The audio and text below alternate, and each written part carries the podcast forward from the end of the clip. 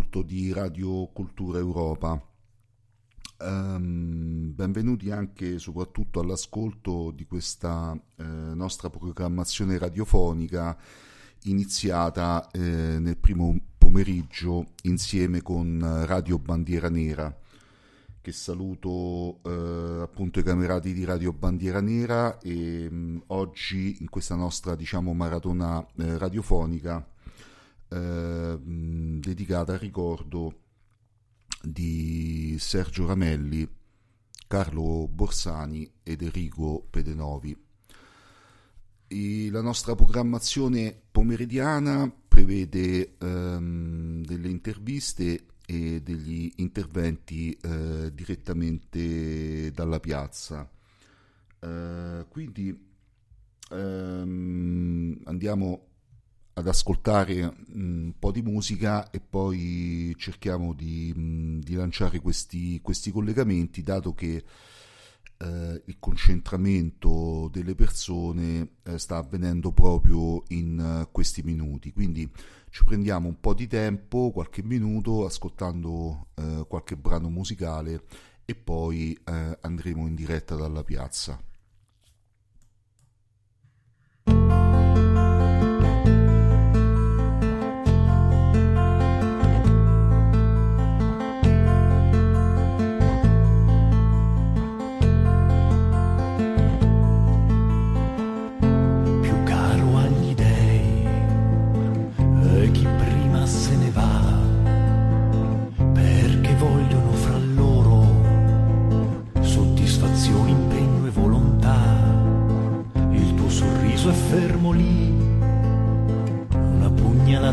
Pugnalata dritta al petto, per chi quel giorno ti aggredì, per chi non conta proprio niente, per chi quel giorno sparì, maledetti dagli dei e da tutta questa gente. il tuo sorriso tutto spazzerà. Quell'ingiustizia infamia passerà. Questo ricordo per chi lo raccoglierà. I tuoi capelli al vento sembran qua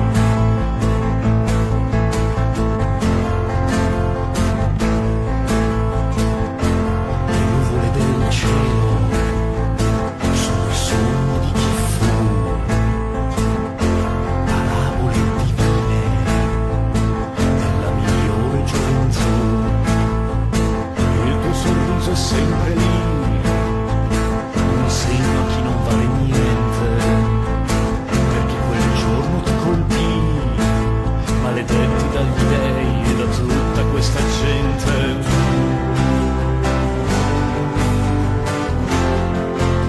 Il tuo sorriso tutto spazzerà. Quell'ingiustizia infamia passerà. Questo ricordo per chi lo raccoglierà. tuoi capelli al vento sembran qua.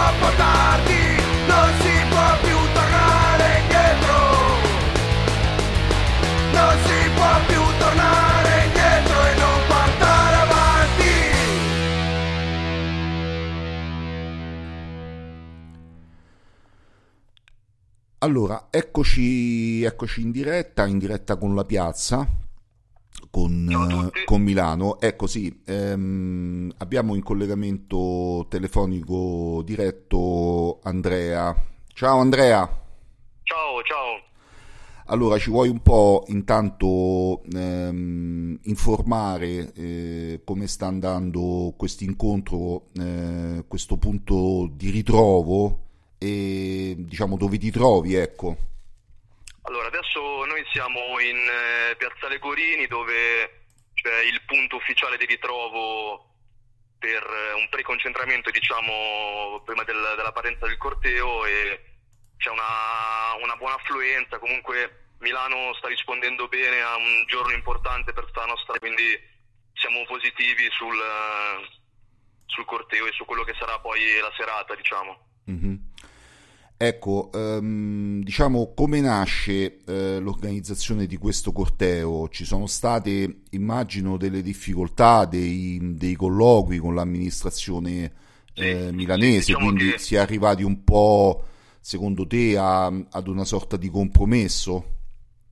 Come sempre, diciamo che il giorno del ricordo di Sergio Ramelli è una problematica parlare con la questura per quanto riguarda corteo o non corteo negli ultimi anni purtroppo non c'è stata questa possibilità, ci è sempre stato vietato per problematiche di ordine pubblico, quindi diciamo che per noi è una vittoria poter oggi essere in piazza, poter senza problematiche ricordare Sergio tutti insieme e, e svolgere questo corteo nel, nella correttezza e nel, rispetto che, che merita.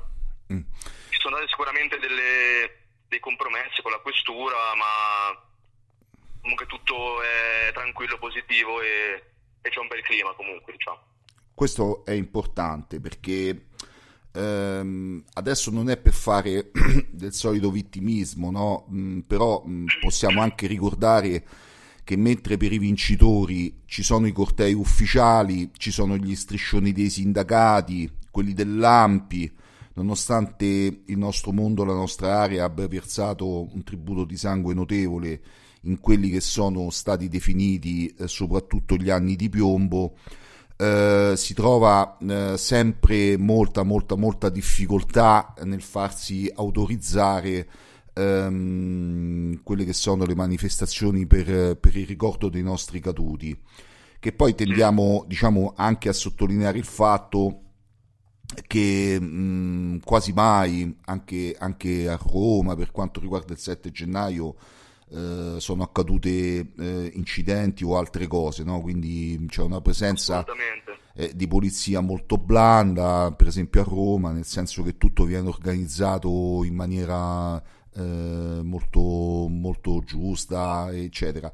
Quindi co- mh, mi hai detto che il concentramento delle persone, dei camerati stanno, stanno arrivando lì in piazza e com'è l'atteggiamento? Vedi, vedi, la presenza di polizia? Vedi la, la, sicuramente la presenza delle forze dell'ordine è abbastanza numerosa. Mm. Che comunque si sa che il nostro ricordo viene sempre visto come un qualcosa di, di problematico, non c'è mai quell'accettazione che magari viene vista dall'altra parte politica. Anche io mm. non voglio fare vittimismo, come giustamente hai detto tu, però comunque c'è sempre la tendenza a ghettizzare, a um, isolare magari da un contesto più cittadino, più generale di ricordo e comunque quegli anni lì sono patrimonio della nostra città di Milano, cioè è un qualcosa che ha coinvolto molti giovani ha coinvolto tantissime famiglie, generazioni ed è un ricordo che si dovrebbe diciamo, espandere a tutta la cittadinanza per ricordare quegli anni lì. La tendenza diciamo, da parte nostra è sempre quella di di ricordare con eh, organizzazione, senza problematiche di ordine pubblico, come giustamente hai detto tu, non ci sono mai stati episodi di questo tipo, quindi niente, questa, questa è la, la situazione. Ecco, il ricordo, ehm, chiaramente il ricordo ehm, è una manifestazione anche eh, di presenza no? in piazza, è, è un ritrovarsi ehm, in, questo, in, questo, comune sentire. Però chiaramente ehm, il ricordo, il, il manifestare è, è, importante, però c'è proprio la memoria, no? Il, um, tutto ciò avviene perché è necessario che eh, la memoria eh, venga mantenuta, ma eh, una memoria che eh, vada a ricordare i caduti, ma anche il, um, la responsabilità storica dei fatti, cioè eh, ricordare anche che questi, questi, morti sono stati creati eh, da... ci sono dei precisi responsabili, no? che nella, nella stragrande maggioranza degli episodi che noi abbiamo vissuto eh, in Italia in, quegli, in quei maledetti anni, eh, nessuno, diciamo, mh, la giustizia non ha avuto il suo corso come avrebbe dovuto avere, no? quindi sono, eh, sono pochissimi i casi in cui si è arrivati all'individuazione eh, di, mh, di, colpevoli, proprio perché c'era una mentalità del tipo uccidere un fascista non è un reato e quindi comunque le indagini avevano il corso che avevano. Però ricordiamo, ricordiamo sì. tutti comunque in quegli anni si studia a scuola, si studia eh, nel, è scritto nei libri di storia in cui il clima che c'era soprattutto in una città come Milano, mm. una città molto politicizzata tra i giovani nelle scuole e nelle università, il clima era quello, eh, i ragazzi della nostra area non potevano esprimere liberamente le proprie idee e quando questo nelle poche volte che è successo veniva comunque impedito da appartenenti diciamo altre fazioni c'era anche una condiscendenza da parte delle magistrature, del sistema e giustamente come hai detto tu c'era il famoso motto uccidere un fascista non è reato. E mm. purtroppo nella realtà dei fatti è stato così perché se guardiamo il caso anche di Sergio nessuno dei responsabili si è fatto un giorno di, di carcere se così vogliamo vederla. Anzi hanno avuto una carriera florida alcuni eh, lavorativa hanno avuto posti di rilievo. È un qualcosa che da parte nostra è inaccettabile come giustamente hai detto tu. Esatto, perché noi rivendichiamo comunque non una sorta di giustizialismo, ma mh, mm, una, mh, mm, diciamo, una rappresentazione reale di quelle che furono proprio le responsabilità anche politiche proprio del tempo, mh, mm, un po' in una sorta di 360 gradi, no? perché anche ehm, ricordiamo in quegli anni che anche la destra istituzionale del tempo eh, non è che ehm, diciamo ehm, osasse entrare in campo a difesa eh, diciamo di, di militanti che venivano etichettati come eh, militanti di una destra sociale extraparlamentare, o perlomeno questo veniva fatto fino a un certo punto eh, senza, senza correre poi tutta una serie di rischi.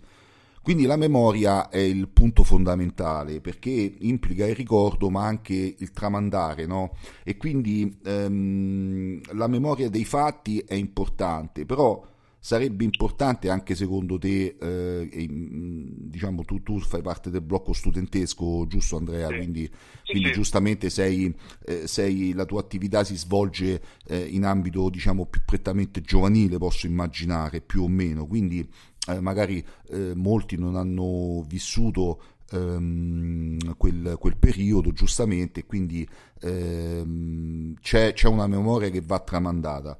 Eh, però ehm, magari per qualcuno che ha vissuto quegli anni questo è un, proce- è un processo un po' più difficile, ma mi riferisco un po' a una sorta di pacificazione, cioè si sente la necessità, secondo te, ehm, non solo nei menti, ma anche proprio nei cuori, di arrivare ad una sorta di pacificazione? Perché in fondo, come hanno detto molti, eh, i morti giovani ci sono stati dall'una e dall'altra parte, no? quindi c'è stato un sistema che ha proliferato su questo dualismo.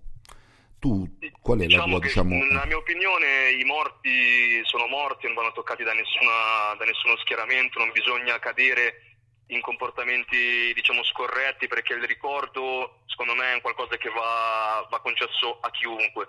Sono tutti comunque in quella generazione soprattutto molte perdite che, hanno, che c'è state nella città di Milano di ragazzi giovani, ragazzi che da una parte e dall'altra comunque hanno, diciamo, hanno cercato un'opposizione a un sistema, a un qualcosa di stabilito.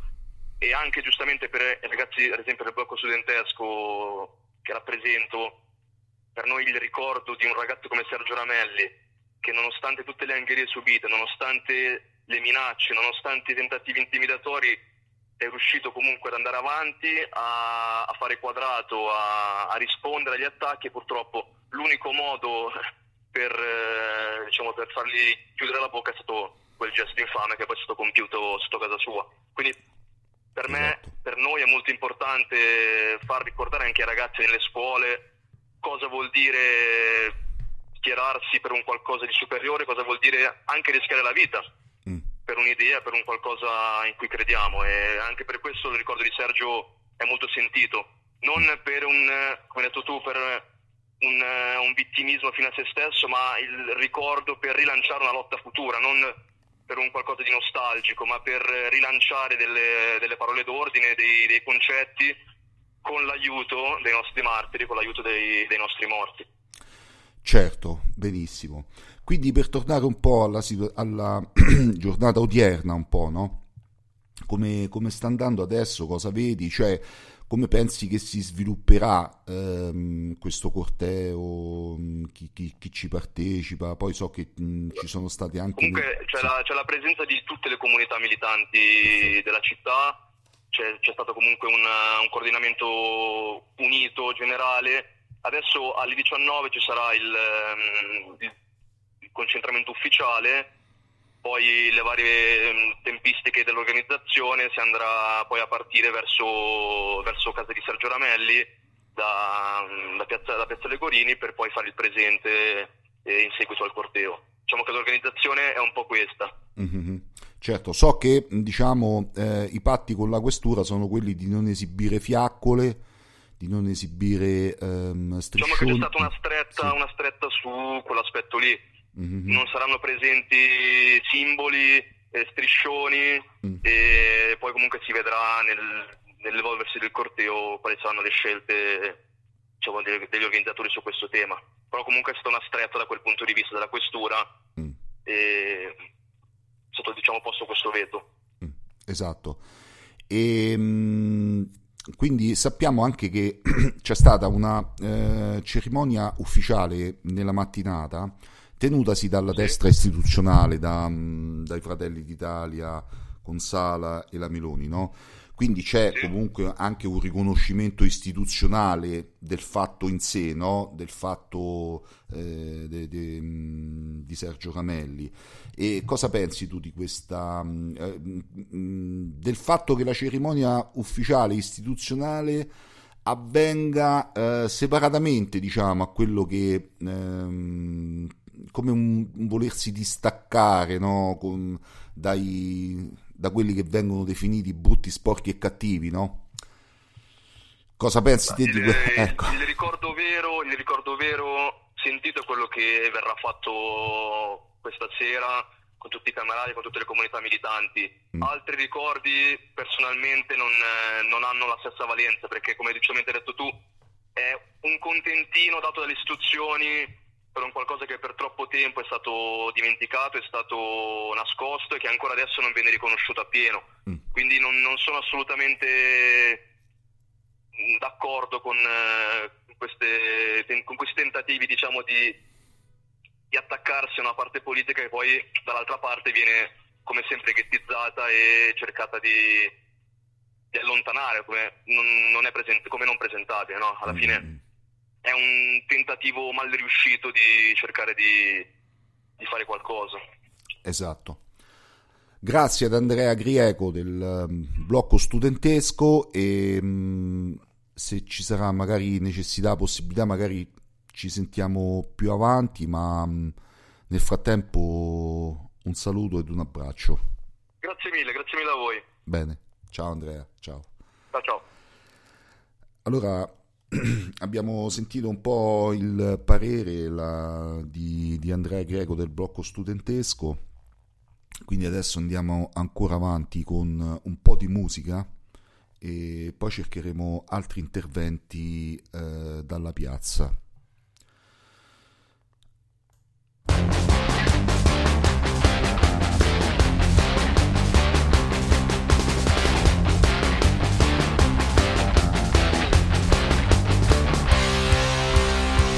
alzarsi la mattina e non vedere l'ora di essere su quei gradoni grigi, vuoti freddi solo a lunedì, insieme a quei ragazzi, cosa mai daresti per un gol? Siamo qui solo per voi. Alzarsi la mattina e non vedere l'ora di essere sotto la pioggia sole, siamo tra i cantieremo così, saremo in tanti pochi, ma se la mia squadra segnerà, questa curva esploderà. In campo i tuoi colori, neanche se sono di più dolori Che le gioie avute ma perché nessuno se lo spiega? Come possa essere possibile? Siamo qui solo per te. Siamo qui per voi. Siamo qui solo per voi. Noi siamo qui per voi. Siamo qui per voi. Noi siamo qui per voi. Siamo qui solo per voi e non vi lasceremo mai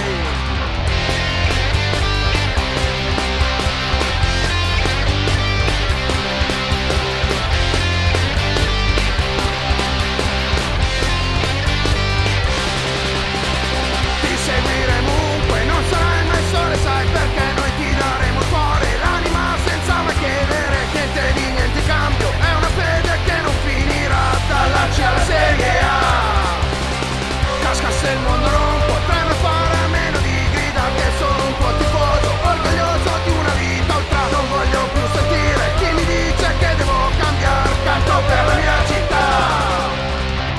Siamo qui per voi, siamo qui solo per voi, noi siamo qui per voi, siamo qui per voi, noi siamo qui per voi, siamo qui solo per voi e non vi lasceremo mai.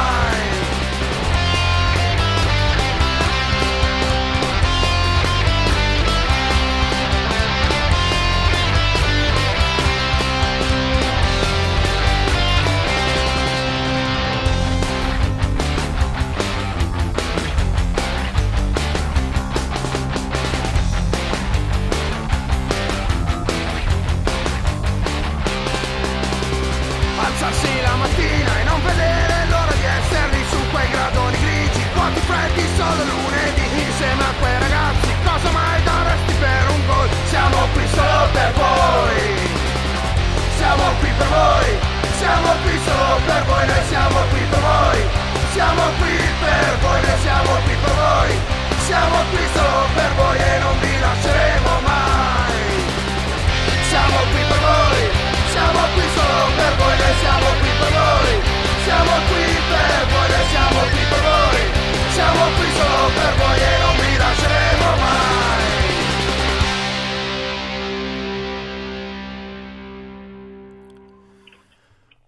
Bene, adesso abbiamo con piacere ai nostri microfoni Federico Goglio in arte Skoll. Ciao Federico.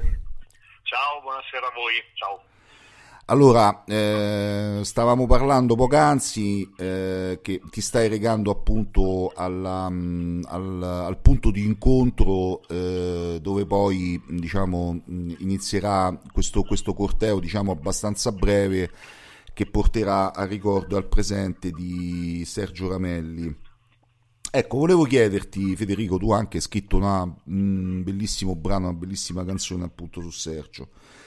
Volevo chiederti il valore del ricordo, ma anche e soprattutto il valore della memoria. Poc'anzi abbiamo parlato con Andrea Greco del blocco studentesco, quindi nell'ambito cioè, più prettamente giovanile, cioè diciamo in quella generazione che non ha vissuto eh, come molti diciamo della mia età, ahimè, Certo. ehm, quelli che sono stati gli anni di piombo, dove fare politica era un rischio costante, quotidiano, eh, non solo per se stessi, ma anche per i propri nuclei familiari, dove il rapporto politico era 10 a 1, quindi insomma era difficile.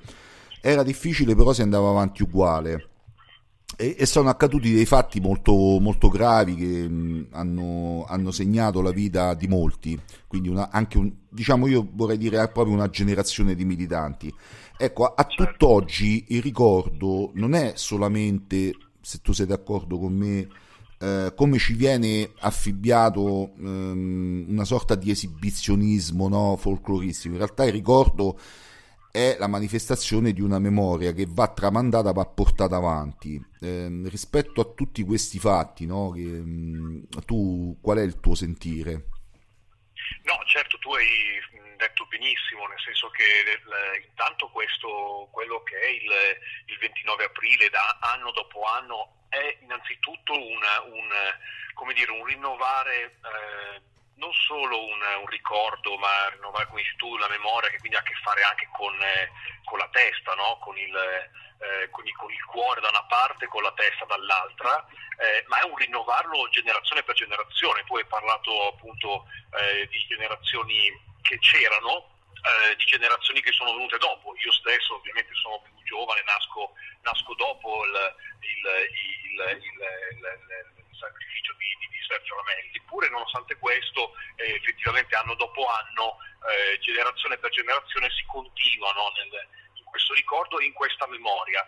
Credo che sia giusto parlare no, dire, anche di eh, esempio, di ispirazione. Insomma, la storia di Sergio, il sacrificio di Sergio ha un significato, ha un valore nel momento in cui ovviamente non si limita ad essere dire, solo un fatto storico accaduto, eh, per quanto terribile, per quanto ovviamente anche importante poi per una parte politica, ma non solo, credo. Eh, ma che ha a che fare anche con, eh, con il, vivere quotidiano. Cioè la, il, il, ehm, ehm, la, storia di Sergio Ramelli insegna, secondo me, soprattutto che eh, un ragazzo, anche all'età come quella che aveva Sergio, può benissimo essere eh, consapevole, cosciente no, della vita, della società in cui si trova, della vita che sta facendo e fare delle scelte consapevoli. Era giovane, eh, non aveva fatto nulla, non meritava eh, ovviamente quello che ha, eh, che, che ha, subito, ciò nonostante era un uomo comunque a tutti gli effetti con una consapevolezza ed una determinazione. Ecco, questo credo che sia la cosa importante. Cioè Sergio Ramelli forse è ancora scomodo per quello, perché in fondo è eh, una vittima assolutamente... Eh, eh, come dire, anche di, di, un odio, di, un odio, assurdo e lo ricorda appunto e lo ricordiamo, però anche perché effettivamente un ragazzo giovane ma consapevole, ecco, cosciente delle proprie idee.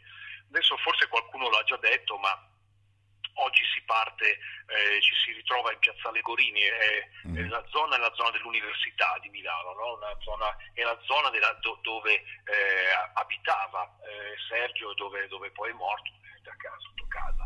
Eh, Piazzale Gorini è una piazza vicina a casa sua e dove eh, fu eh, diciamo, portato il corpo all'obitorio perché c'era la sede dell'obitorio quindi, e ci fu poi quel corteo no, che partì mi sembra pochi giorni dopo il 29 di aprile appena dopo eh, corteo spontaneo diciamo così possiamo definirlo così eh, verso la casa di Sergio quindi anche un eh, come dire oggi è anche, anche, i luoghi sono ancora più densi di significato. Mm-hmm. Ecco, mh, mm, diciamo tu hai ricordato appunto il, il passaggio di, mh, mm, di generazione no? che c'è stato tra un mm, certo periodo storico dove il fare politica era un'impresa, era, le giornate erano irte di difficoltà e ci si aiutava un po' a vicenda, ci si copriva un po' le spalle a vicenda, ci si accompagnava a casa insieme per non rimanere da soli, eccetera. Si creavano quindi eh, dei legami molto forti, non solo sotto l'aspetto dell'ideale politico in sé, quanto proprio il vero legame del cameratismo, quello che mh, diciamo contraddistingue proprio ehm, il, il, senso di, di, di queste manifestazioni, di questo modo di ricordare e, ehm, mh, tu pensi che alla luce ehm, di quello che, del periodo storico in cui noi stiamo vivendo, eh, questi sono concetti ancora validi, ehm, c'è ancora possibilità di, mh, di, creare un comune sentire? Perché mi riferisco un po' a, tante, a tanti elementi divisivi che, che, che imperano nella nostra area di pensiero, nel nostro mondo in generale. Diciamo se vogliamo... Ecco. Vai, vai. No, no, è, ma è molto, molto chiaro la domanda e anche peraltro già in sé una parte di risposta, nel senso che eh, è vero che il, il sai, negli anni 70 eh, a tutti gli effetti credo, io appunto sono nato dopo, ma mh, pare evidente no? Insomma, che si, si respirasse una, un'area di guerra, no? cioè, mm. sostanzialmente il cameratismo è il cameratismo delle trincee, no? c'era nelle, nelle, trincee della prima guerra mondiale, pensiamo, il, ecco, inevitabilmente in quei momenti è chiaro che i legami diventano inevitabilmente più forti, cioè, sono effettivamente hanno, e, e, per certi aspetti io lo dico, ogni tanto lo dico, lo dico questa cosa, oggi, eh, adesso può sembrare un po' una bestemmia, no? quindi pre- mm. prendiamola così no? come un po', non provocazione, ma come cosa un po' estrema. Oggi per certi aspetti è quasi più difficile no? fare, eh, mh, come dire, eh, l'impegno, l'impegno, comunitario, politico, sociale, eccetera, è forse più difficile no? in un'epoca come quella che viviamo adesso. No? Eh, è un paradosso, no? perché poi chiaramente forse oggi si rischia, eh, anche senza il forse, si rischia meno eh, magari una, un'aggressione, anche se poi è sempre relativo, però eh, magari di, di, di, prima. Eppure di certo in un'epoca che è quella del disimpegno, eh, che è, è generalizzato, eh, ovviamente, mm. vale a tutti, tutta la società, molto difficile, eh, però noi, cre- cioè, noi, crediamo in una, in una, in in, in, nei valori del, dell'appartenenza. No? Io lo, credo che sia un... Che sia, poi sai, l'appartenenza può essere una comunità politica, ma può essere la comunità nazionale, no? perché poi il concetto sarebbe per, se uno volesse come dire, realizzare il concetto di comunità, questa diventerebbe la nazione, no? quantomeno. No? Quindi mm. diciamo che eh, beh, mh, ovviamente credo che sia comunque un, un, valore assolutamente fondamentale, che sia assolutamente possibile. L'appartenenza è, è molto importante. Mm. Stamattina si è svolta mh, a Milano anche una manifestazione istituzionale con il sindaco Sala e la partecipazione anche di Fratelli d'Italia, il segretario del partito, la Giorgia Meloni. Um, che senso ha, secondo te, voglio fare una domanda un po' provocatoria, ma non ti voglio portare su un binario pericoloso, diciamo così, quindi tu mi perdonerai di questo se accadrà, ma eh, diciamo, eh, sto immaginando che la nostra conversazione, appunto, così come sia eh, diciamo, ascoltata da molte persone e, e, e cerco anche di, eh, di porre anche dei, dei, dei, dei, momenti, degli spunti di riflessione. Che senso ha partecipare ad una, ad una eh, manifestazione istituzionale e poi dichiarare che il saluto romano è un fatto antistorico? Non trovi un po' una certa contraddizione, un voler stare con, con i due piedi dentro una staffa? Insomma, va bene, mh, mm, ci siamo capiti.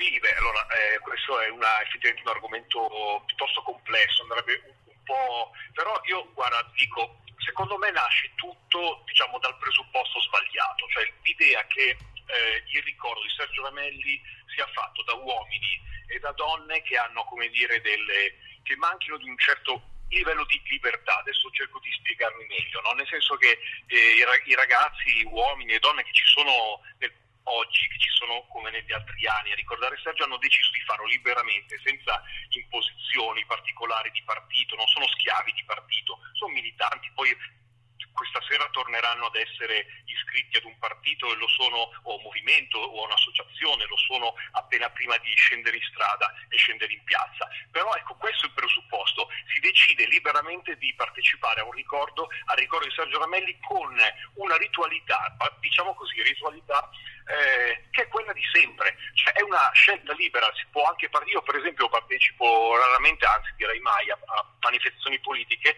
partecipo al 29 aprile, non la considero una manifestazione politica, poi potremmo discutere di questo, no, ovviamente, certo. ma è, un, è, una scelta di uomini e donne libere che fanno, e quindi l'idea che qualcuno, qualcun altro possa dire non bisogna partecipare perché... Ehm, non lo so per quale motivo, da destra o da sinistra, io lo trovo molto, veramente molto triste, diciamo, e limitante, perché appunto si parte dal presupposto sbagliato che si parte dal presupposto che questa sia una piazza che abbia, come dire, una, eh, abbia delle finalità eh, quasi di, come si potrebbe dire, reazionarie. Non è questo, non è, non, è quello che qui si ricorda eh, Sergio il suo esempio e lo si fa come si è sempre fatto, peraltro appunto senza simboli di partito, senza...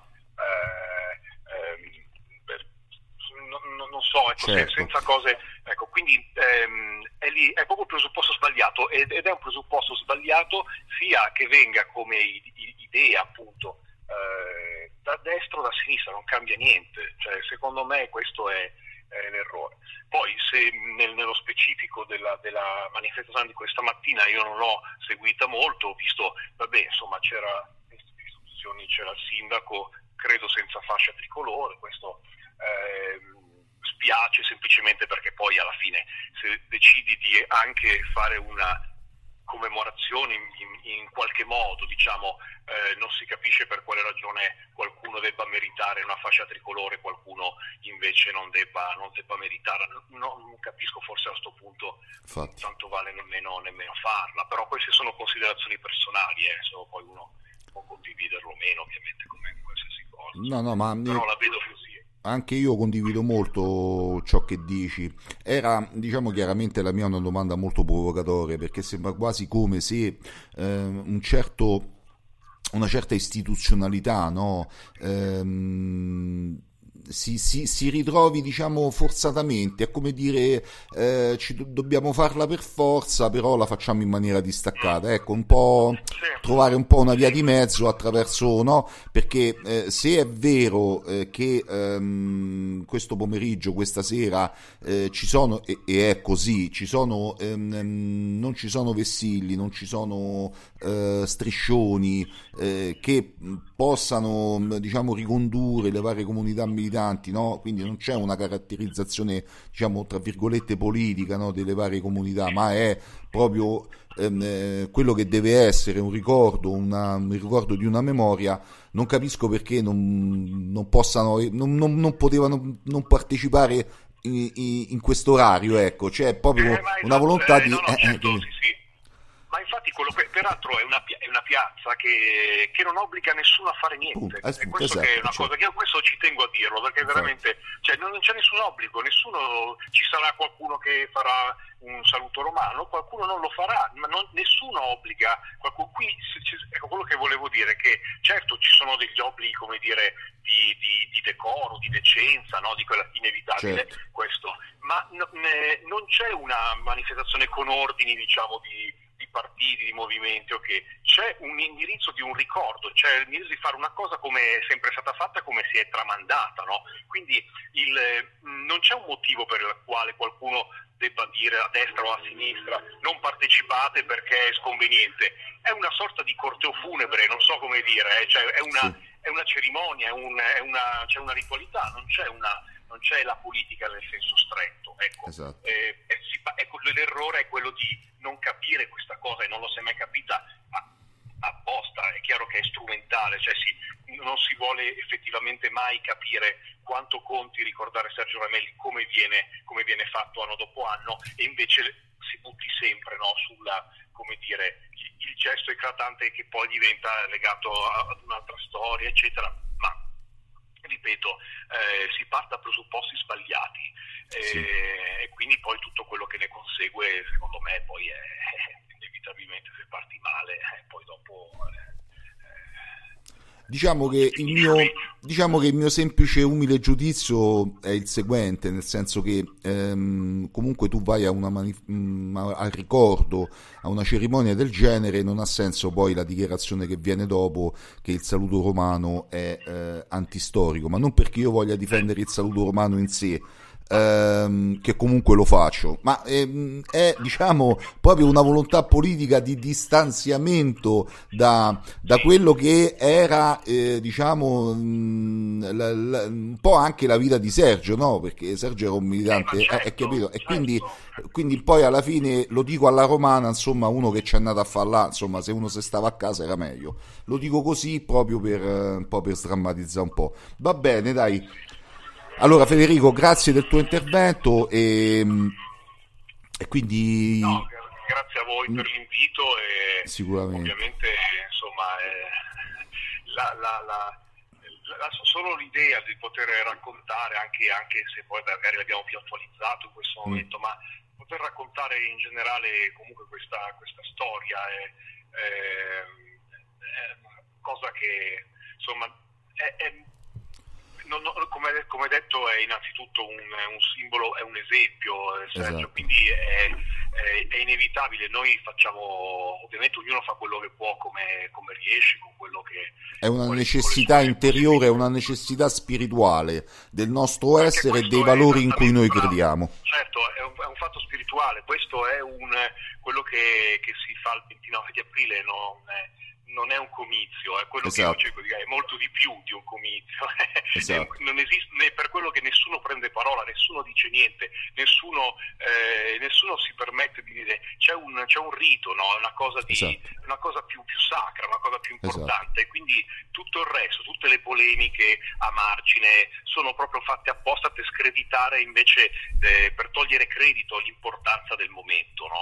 E quindi fa gioco a tutti, no? fa gioco a sinistra, fa gioco ai, ai giornali, fa gioco al, ai fotografi che saranno in piazza, fa, fa gioco a loro creare no, il, il, il, il, mostro politico quando invece eh, stiamo parlando eh, di una manifestazione che come dici tu insomma, è, è, spirituale, insomma, c'è, c'è, qualcosa di più, però bisogna capirlo a sinistra come a destra, come al centro e è giusto, è, sarebbe giusto così insomma, che lo si capisca.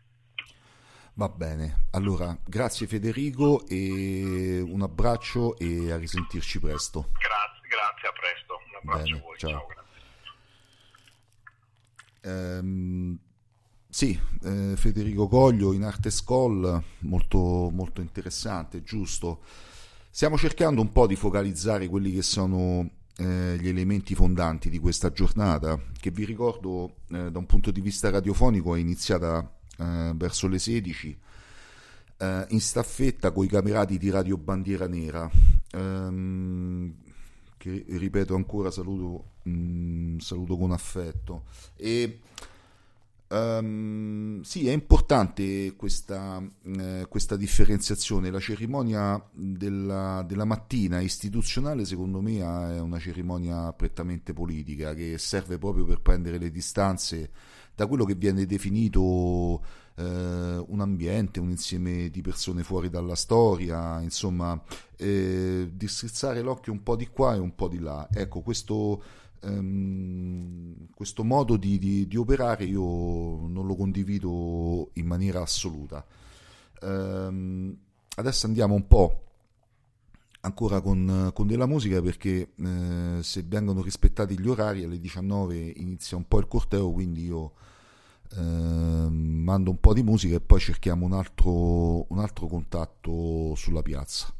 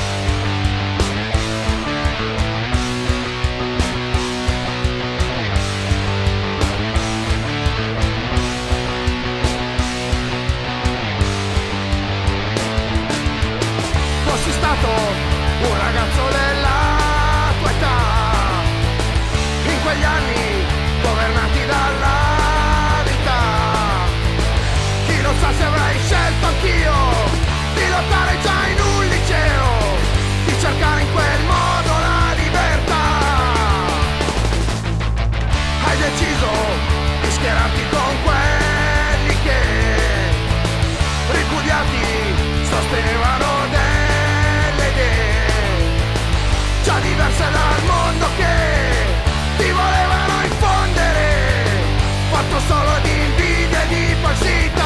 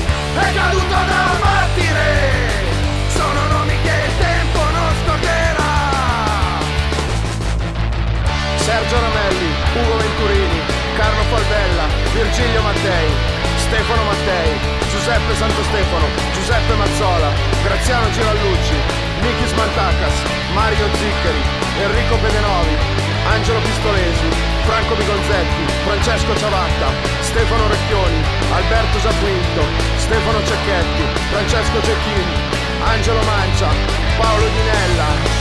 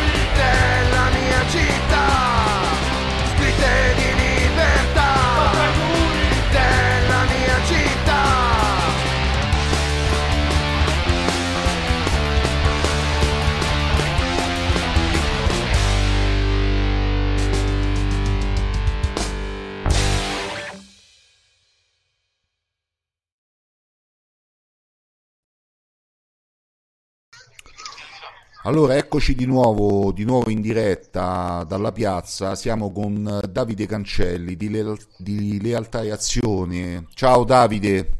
Ciao a tutti ragazzi, come state? Bene, bene.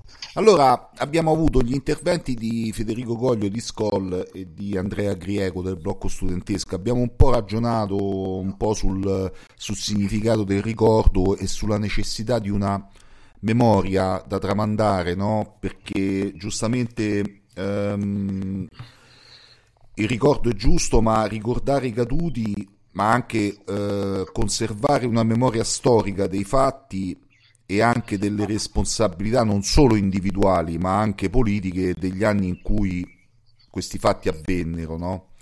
E quindi Ecco esatto, quindi ragionavamo anche eh, su quello, sulla cerimonia, diciamo, chiamiamola così, istituzionale che è avvenuta questa mattina col sì. sindaco Sala e, e, anche Giorgia Meloni. Sembra che il sindaco non indossasse nemmeno la fascia tricolore, quindi questo già per me può essere insomma un aspetto abbastanza deprimente, ma soprattutto la dichiarazione della Meloni che sostiene che il saluto romano è un saluto antistorico. Antistorico, certo. E quindi, diciamo, secondo te qual è il senso di questa eh, manifestazione istituzionale? Io lo vedo un po' come un tentativo abbastanza falso ehm, di, di, di pacificazione eh, di uno intanto, ma anche dell'altra parte che tenta un po' come di, di estraniarsi da, da, un certo ambiente, da una certa cultura. Eh, con Skoll prima stavamo un po' ragionando sul significato no, de, di, di, di, tutte le nostre cerimonie e ehm, del perché appunto non si poteva partecipare tutti insieme, nel senso che la cerimonia di oggi, il corteo di oggi appunto non prevede l'esposizione di striscioni né di fiaccolate, insomma ehm, è, più, è, più, un momento di raccoglimento, di riflessione, no? E quindi perché certo. magari la, le istituzioni potevano benissimo partecipare questo pomeriggio? Oppure sto dicendo una cosa un po' assurda secondo te? Allora, eh, premettiamo il fatto che io da quando faccio militanza, sono tanti, tanti, tanti, tanti, tanti anni ormai, mm-hmm. mi sono sempre definito un, uh, un, nemico dello Stato, quindi in realtà non mi scandalizzo, anzi sono contento quando vedo i rocamboleschi tentativi delle istituzioni di cercare di salvare capre e cavoli o di salvarsi un po' la coscienza buttando ancora più fango su quello che è stato e su quello che sarà, perché comunque finché noi ci saremo sarà sempre. In realtà non mi scandalizzo perché non ho nessun tipo di aspettativa, non sono, non sono mai stato e nessuno ha mai chiesto giustizia perché nessuno si riconosce in questo Stato, quindi credo che non bisogna uh, guardare alle istituzioni come un qualcosa uh, per il quale scandalizzarsi o addirittura provare rancore. Le istituzioni sono delle partorite da una mentalità che abbiamo sempre combattuto, che anche Sergio combatteva, e sinceramente eh, preferisco mille volte che non, che non, siano loro neanche in vesti ufficiose a ricordare i nostri caduti, perché i nostri caduti sono nostri caduti, sono caduti che in realtà se oggi fossero vivi eh, sputerebbero contro quello che rappresentano queste istituzioni. Mm. Io in realtà mi, mi, mi rifaccio sempre al, al concetto di comunità per il quale comunque tutti quanti noi viviamo e appunto non ci limitiamo a onorare il nostro morto, ma cerchiamo nel nostro piccolo, nonostante il sacrificio da lui fatto è stato sicuramente inarrivabile, di mantenere una coerenza e un comportamento che sarà ed è sempre un esempio, soprattutto per chi ci odia, perché in realtà noi siamo qua non solo per ricordare un caduto, ma per ricordare al mondo che ciò per cui è caduto, ciò per cui ha avuto il suo martirio, ciò per cui è diventato un simbolo, non è mai morto, anzi tutt'altro. Quindi mi, mi, trovo le, le, dichiarazioni della Meloni miserabili, trovo il comportamento delle istituzioni raccapriccianti, deplorevoli, ma le guardo come guarderei qualsiasi fatto politico del quale io non mi sento investito e penso che nessuno di noi si debba sentire investito. Concordo, concordo, pienamente su tutto ciò che hai detto. E chiaramente un po' la mia domanda era un po' provocatoria, no? nel senso certo, di, di, portare ovvio, un po' alla luce um, un, certo, um, un, certo, approccio di rifiuto che sta avvenendo un po' da, da, da molto tempo a questa parte, da parte de, della cosiddetta destra istituzionale, eh, per tutti per tutta un certo tipo di cultura che poi è la nostra cultura, no? cioè il rifiuto di alcune tematiche, ehm, l'accedere a posizioni di, cosiddette di conservatorismo, eh, insomma è come eh, è palese appunto il tentativo di farsi accettare eh, nei salotti buoni della politica e, e quindi poi giustamente di, di, di voltare le spalle a, a, tutta una storia che magari eh, li ha impegnati oppure no fino comunque a un certo, a un certo periodo.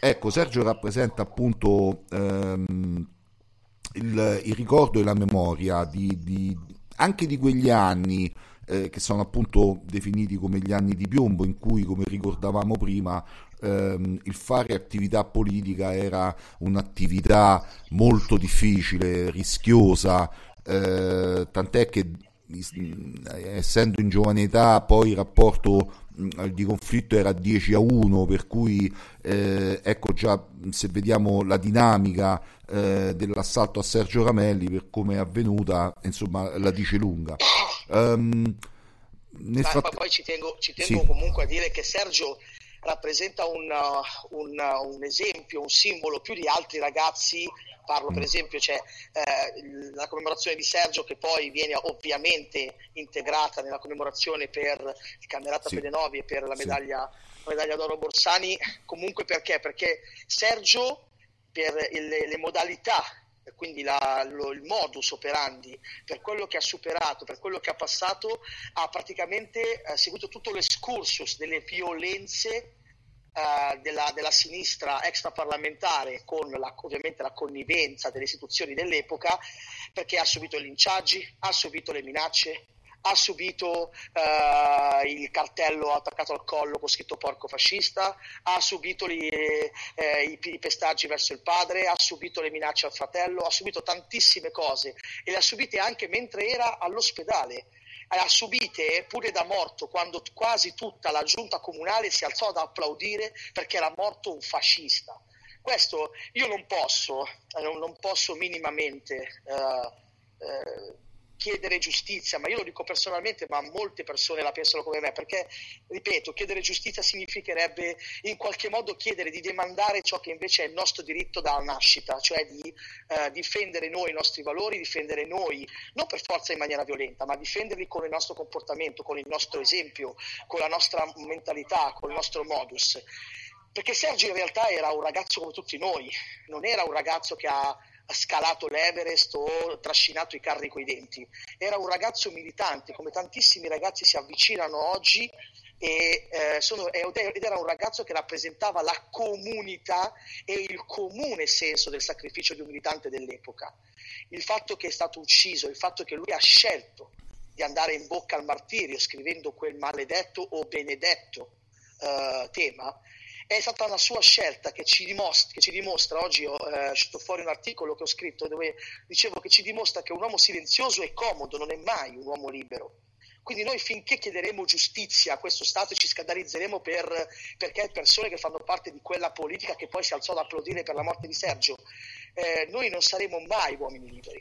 Mm-hmm, esatto. Noi non esatto. saremo mai uomini liberi, liberi finché noi non uh, capiremo che la nostra uh, politica, che la nostra, intesa proprio come amore per la polis, che il nostro modo di marciare con la nostra ferocia, con la nostra tenacia è totalmente totalmente in disaccordo con la mentalità del più anche vicino politico italiano istituzionale a noi. Eh sì, le due parole toccano, toccano il cuore e sono condivisibili al 100%.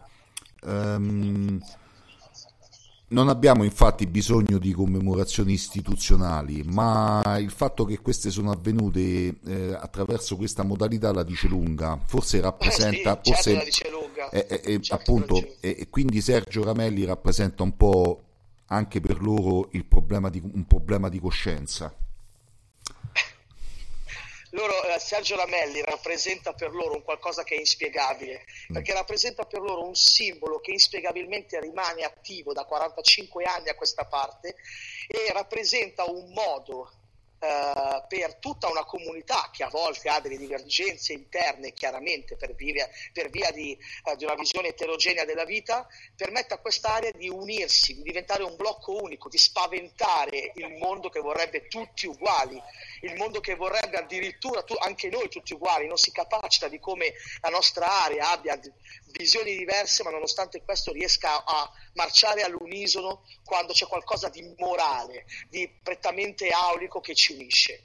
Loro non si, non si, domandano come mai ci sono ragazzi che a 16 anni si spaccano la schiena sopra le eh, lapidi di persone morte 100 anni fa, mentre i loro morti, quelli che tanto decantano quando passa il 25 aprile con la loro sfilata, li, cura il, li curano appalti di extracomunitari pagati dal comune perché i loro giovani non hanno l'amore per il memento, l'amore per il ricordo, l'amore per tutto quello che significa sapere da dove arriviamo, perché in realtà è tutto questo Sergio rappresenta per noi un punto di arrivo, non un punto di partenza. Perché Sergio oggi eh, sarebbe con noi in, in piazza a ricordare il suo stesso nome, perché mentre la vita di Sergio è finita a 18 anni, il suo nome è arrivato al 2022, finché ci saremo noi e non le istituzioni, finché ci saremo noi, saremo, arriverà fino anche al 2100, al 2200, perché l'istituzione eh, politica di, di, questo paese è marcia dal momento in cui è stata creata, dal 46 in poi. In realtà, a parte più pura, sono ancora quei ragazzi che invece cercano costantemente una, un sogno e lo inseguono senza nessun tipo di reale motivo. Non possono spiegarlo, un po' come spiegare il colore a un cieco. Non si può. Quindi in realtà chi vuole vivere questo amore deve mettersi tra le nostre fila, venire con noi e fare il presente a Sergio perché da quel momento, dal presente di Sergio in poi, ricomincia l'attività militante, perché è quello che vorrebbe Sergio, è quello che vorrebbe Mantacas, è quello che vorrebbero Girallucci, tutti quanti gli altri nostri martiri caduti e quindi è il nostro dovere. Quindi sinceramente il resto che, che vada a morire così come è nato, cioè in maniera marcia.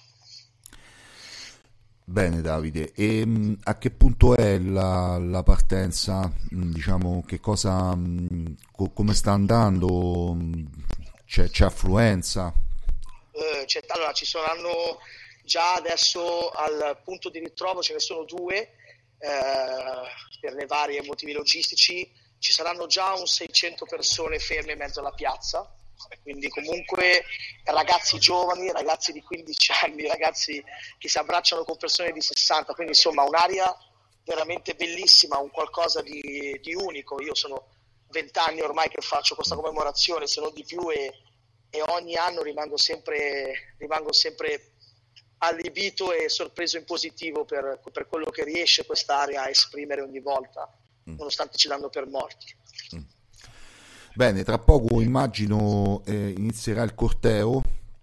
Sì, un breve sì, corteo, sì, giusto? Mm, non, non, sarà molto Un breve lungo. corteo che però si ritorna a fare dopo, dopo ormai tanti anni, perché tra Covid, tra, tra situazioni varie, tra esatto. eh, discussioni con la, passate, si ritorna a fare un corteo, si ritorna a, a sfilare con, la, col nostro stile senza, senza, to- senza toccare niente ma arricchendo tutto. Va bene, allora grazie Davide, grazie a Davide Cancelli di Lealtà e Azione, le tue parole sono state mm, molto, molto intense, hanno toccato il cuore e le condividiamo voi, al 100%. Grazie a voi per avermi chiamato e averci chiamato. Allora, buon proseguimento. Ciao Davide, un grazie abbraccio. Mille. Ciao, ciao, ciao ragazzi. Eh, eh sì, insomma, condividiamo tutto ciò che ha detto Davide Cancelli, come anche gli altri interventi, insomma questo è un momento importante, immagino che tra poco il corteo comincerà ad incamminarsi, anche se per un breve tratto, come giustamente ha detto Davide, si torna dopo un po' um, in presenza. Allora, ehm, io adesso eh, vi propongo, mh, mm, anche se abbastanza lunga, ehm, un, un contributo registrato di Giraudo e di Volante che la nostra redazione ha prodotto. Quindi ci sentiamo più tardi per la chiusura.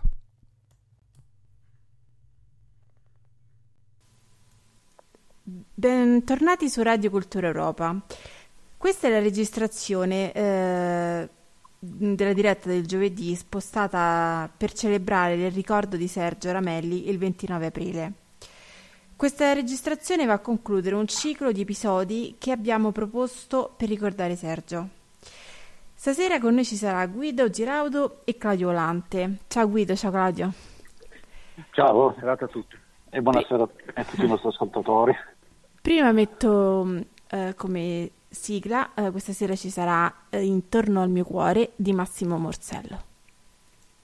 Fuori di ghiaccio mi ha nascosto Lacci di metallo mi han fermato il cammino, il silenzio del bosco mi ha insegnato a ascoltare ed un cane lontano mi è venuto vicino. Una fila di frontiere mi ha cacciato dal mondo, una freccia ed un arco mi ha levato la fame, un fischio nel bosco mi ha insegnato il comando mi ha nascosto la sete dentro un bricco di rame. Due braccia di donna mi ha legato ai ricordi e un filo di mare mi ha spiegato i tramonti, tonfi di tamburo che risuonano sordi e ci chiamano alla guerra e noi siamo pronti. E ho conosciuto la spiaggia, quella ai confini del mare, ed ho lasciato l'Italia stretta intorno al mio cuore,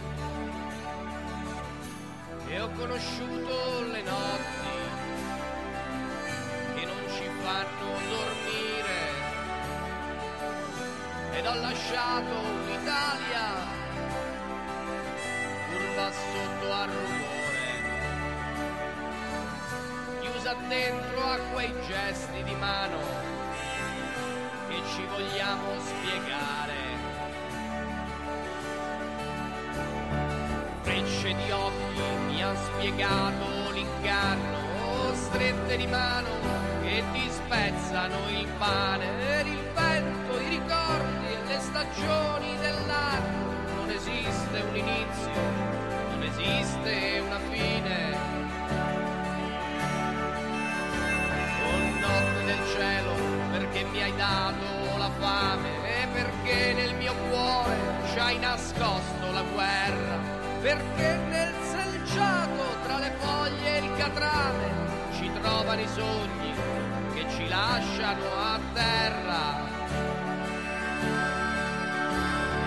fila di frontiere ci ha nascosto nel mondo, il cerchio e la croce mi ha insegnato il cammino, il vento, la storia e le stagioni dell'anno fanno intorno la terra, costruiscono l'uomo. E ho conosciuto la pioggia, quella ai confini del sole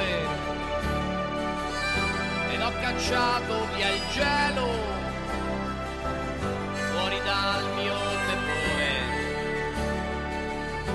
ed ho sorpreso i tuoi occhi stretti intorno al mio cuore. Ed ho lasciato un'Italia curva sotto al dolore chiusa dentro a quei pezzi di storia che io continuo a cercare.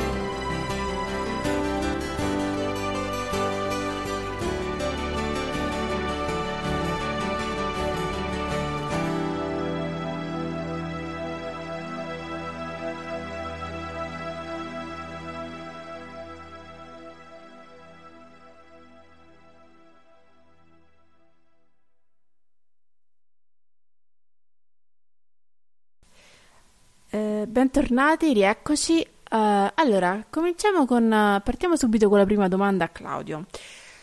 Uh, questo, come detto poco fa, è l'ultimo appuntamento del ciclo Nel nome di Sergio. Questa sera parleremo del libro dedicato a Sergio Ramelli, una storia che fa ancora paura.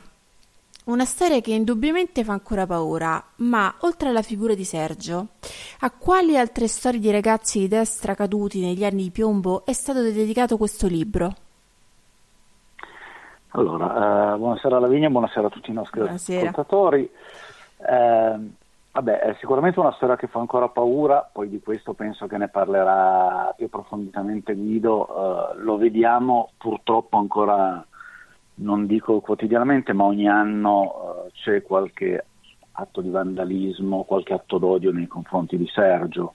L'ultimo stato, sono state delle scritte apparse a Napoli in cui mh, mm, citava tutti i fascisti come Ramelli con una chiave inglese tra i capelli. Quindi è una storia che spaventa ancora molte persone e che dà ancora fastidio poi di questo ne parlerà, come dicevo più ampiamente Guido. Su altre, altri ragazzi, altre storie diciamo, degli anni di piombo di quel periodo eh, non c'è stato tantissimo. Eh, come libri, se vogliamo, eh, come libri dedicati alla persona che mh, affrontano la storia eh, anche da un punto di vista umano della persona e, o comunque che approfondiscono uh, quello che gli era successo. Un primo esempio era stato Due vite per l'Italia, un libretto curato mh, dal Movimento Sociale Italiano, uscito nel 73 o forse nel 74, adesso non era datato, che era dedicato all'eccidio dei fratelli Mattei, proprio diciamo, all'indomani eh, dell'accadimento dei fatti va ricordato poi quello che uscì, anche se eh, diciamo, non era un caduto sul campo politico, ma era comunque sempre stato un esponente del nostro mondo, era stato il primo giornalista, um, primo reporter di guerra a cadere sul campo, che era il Merigo Grills. e va ricordato il libro Un uomo all'avventura che uscì l'anno, l'anno della sua morte, subito dopo. E questi, se vogliamo, per quanto possiamo conoscere, poi magari non escludo che ci possano essere altri opuscoli persi purtroppo nell'oblio del tempo, però sono quelli che eh, sono stati scritti prima di Sergio Ramelli, che eh, ha fatto, se vogliamo, un po' da apripista anche in questo settore per raccontare delle storie mh, ai più sconosciute o comunque ripercorrere delle piccole parti di, di una storia di chi eh, spesso stava dalla parte sbagliata secondo tanti. Il primo libro che poi fu pubblicato un po' uh, sull'esempio di, di, Sergio Ramelli fu quello dedicato a Enrico Pedenovi, scritto da Benito Bollati. Il libro uscì nel 2001, quindi pochi anni dopo quello di Sergio. Verrà poi ristampato per i 40 anni della morte nel 2016. Anche qua Enrico Pedenovi era consigliere comunale del Movimento Sociale Italiano che fu ucciso proprio nel giorno della ricorrenza della morte di Sergio Ramelli un anno dopo, il 29 aprile del 1976, quando doveva fare la commemorazione. E questo libro appunto eh, ripercorre un po' la sua storia e la, storia, la storia del suo omicidio. Poi per diversi anni non sono più stati diciamo, non è più stato affrontato l'argomento dei ragazzi del fronte o comunque della destra, si è ripreso un po' proprio negli ultimissimi anni con uh, il libro della Fergen che è dedicato a Francesco Cecchin dal titolo Una morte scomoda all'omicidio di Francesco Cecchin che è l'unico a cui è stato anche oltre a Sergio dedicata una, un'opera teatrale e anche un fumetto, come ricordavamo nella scorsa puntata, fu fatto proprio il fumetto, fu fatto ai tempi insieme anche a quello dei fratelli Mattei e distribuito col, um, col settimanale quindicinale di Senso. Dopo quello di Cecchin è stato dedicato anche un libro a Ugo Venturini. Ugo Venturini era stato il primo dei diciamo, militanti della destra giovane destra essere ucciso nel 1970. Il titolo è un operaio dimenticato, Ugo Venturini di Massimo Lionti anche questo uscito brevemente ripercorre un po' la strada, la storia del personaggio, di quelli che sono stati gli accadimenti e della sua tragica morte avvenuta nel corso di scontri a Genova durante un comizio di Almirante. E l'ultimo invece di eh, questa serie di libri dedicati ai personaggi è Corpo Estraneo, questa volta non è dedicato a diciamo, un ragazzo caduto del fronte, ma uno che potremmo dire, o come molti dicono, un po' dalla, diciamo, dalla parte sbagliata della parte sbagliata. Era uno di, dedicato a Giorgio Vale, che eh, ufficialmente suicidato durante uno scontro con la polizia, probabilmente ucciso dalla polizia, ed era uno dei, eh, dei componenti dei NAR. Questo libro scritto domani, tra l'altro, non da mh, persone di ambiente, però eh, basandosi su quello che era il il dossier che la famiglia aveva raccolto nei, ehm, nel corso degli anni e anche qui entra nel personaggio ed è anche interessante vedere, conoscere la storia di chi anche ha fatto scelte diverse, condivisibili, non condivisibili, sbagliate, non, non voglio entrare in, in, un giudizio, ma semplicemente approfondire una storia. E un po' la sintesi di tutti questi libri è quella di riportarci delle storie, dei pezzi di vita di ragazzi che nel fiore degli anni hanno dire, perso la vita per un'idea, per una fede, eh, brutalmente assassinati, morti in uno scontro, magari con la polizia o con i compagni. Erano anche tempi in cui era difficile, poi penso che Guido può confermare che comunque lui li ha vissuti, eh, erano tempi molto difficili, giudicare le scelte di uno o dell'altro non, senza averne un, un, quadro completo diventa difficile ed è anche comunque sbagliato. E questi libri, auspicandoci che ne possano uscire anche altri dedicati anche ai tanti altri morti, perché per esempio su Accalerenza sono stati scritti diversi libri, ma sempre da un punto di vista uh, degli accadimenti, da un punto di vista giudiziario, di approfondimento, chi è che ha fatto l'agguato, chi ha fatto...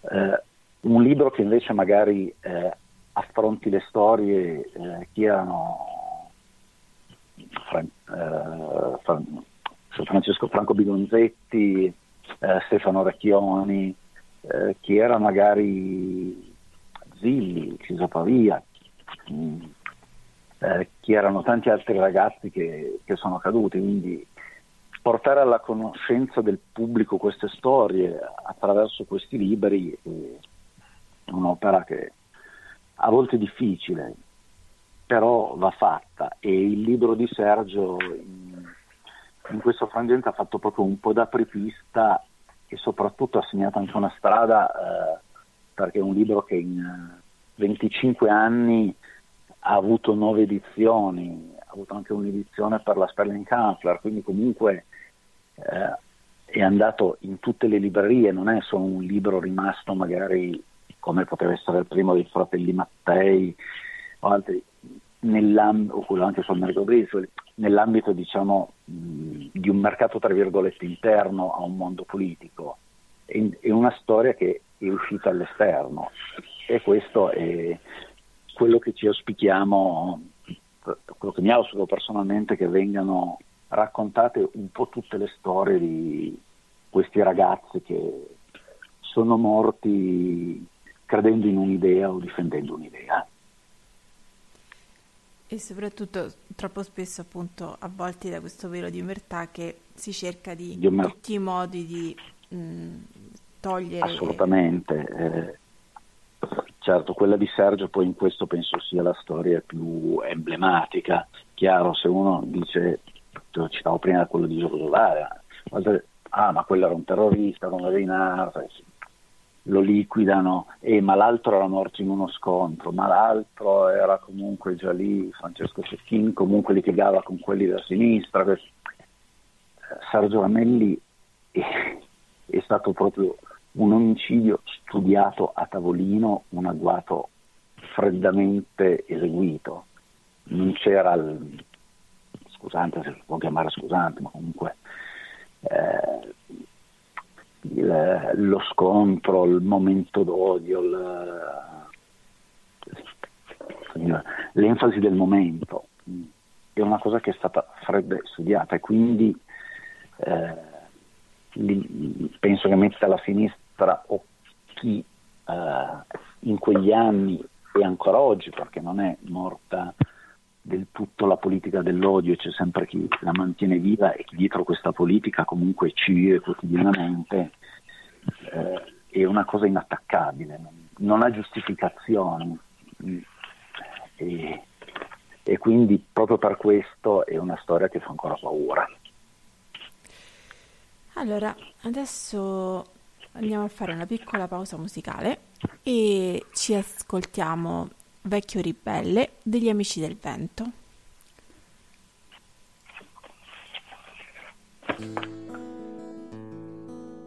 Possono passare mille anni in un sorriso, nel secondo di un ritorno, nel tuo regno d'illusione? Hai trent'anni e già un passato quasi un secolo diverso, questo tempo ha colorato i tuoi giorni ormai perduti. Non ti sembra proprio vero questo sole di libertà, ma ancora meno vera è questa realtà. Cinque anni sono passati, la condanna di un'idea, il regime si è difeso come il solito copione. La tua giovinezza ti ha regalato una galera senza peccato. Ma adesso, adesso che sei tornato, vivi in un mondo troppo cambiato. Forse fu un sogno ma non puoi scordare quegli antichi clamori e urla la lotta all'università, si combatte all'università, la politica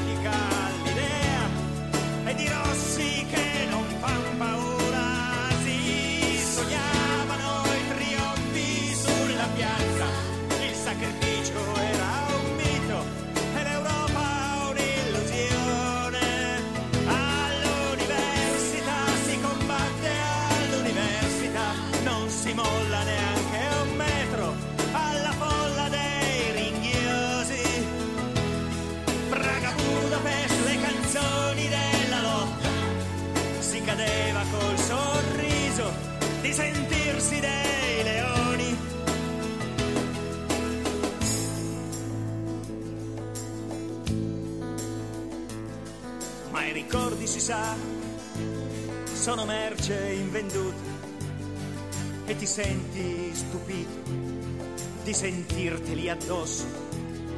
In galera hai sognato quei bei volti ridenti, oggi facce trascorse di sogni perduti. Ed Anna, dove, dove si è rifugiata? Voleva combattere tuo fianco, è sposata ad un ricco, così ha la sua estate. Uno yacht, la Sardegna e forse anche un amante, anche Gianni è partito con la moglie e i bambini per un mondo a colori, una grande tv.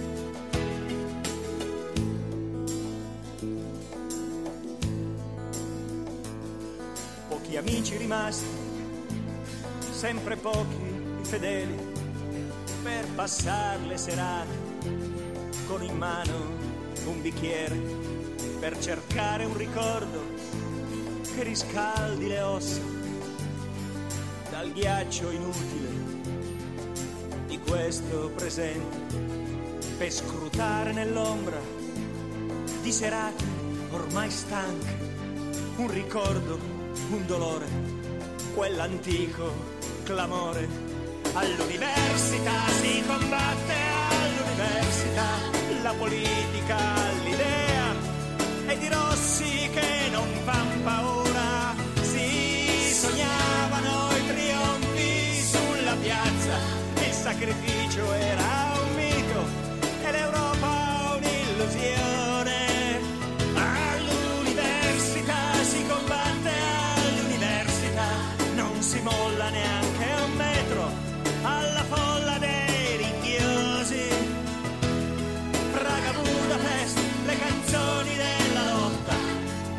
cadeva col sorriso di sentirsi dei leoni.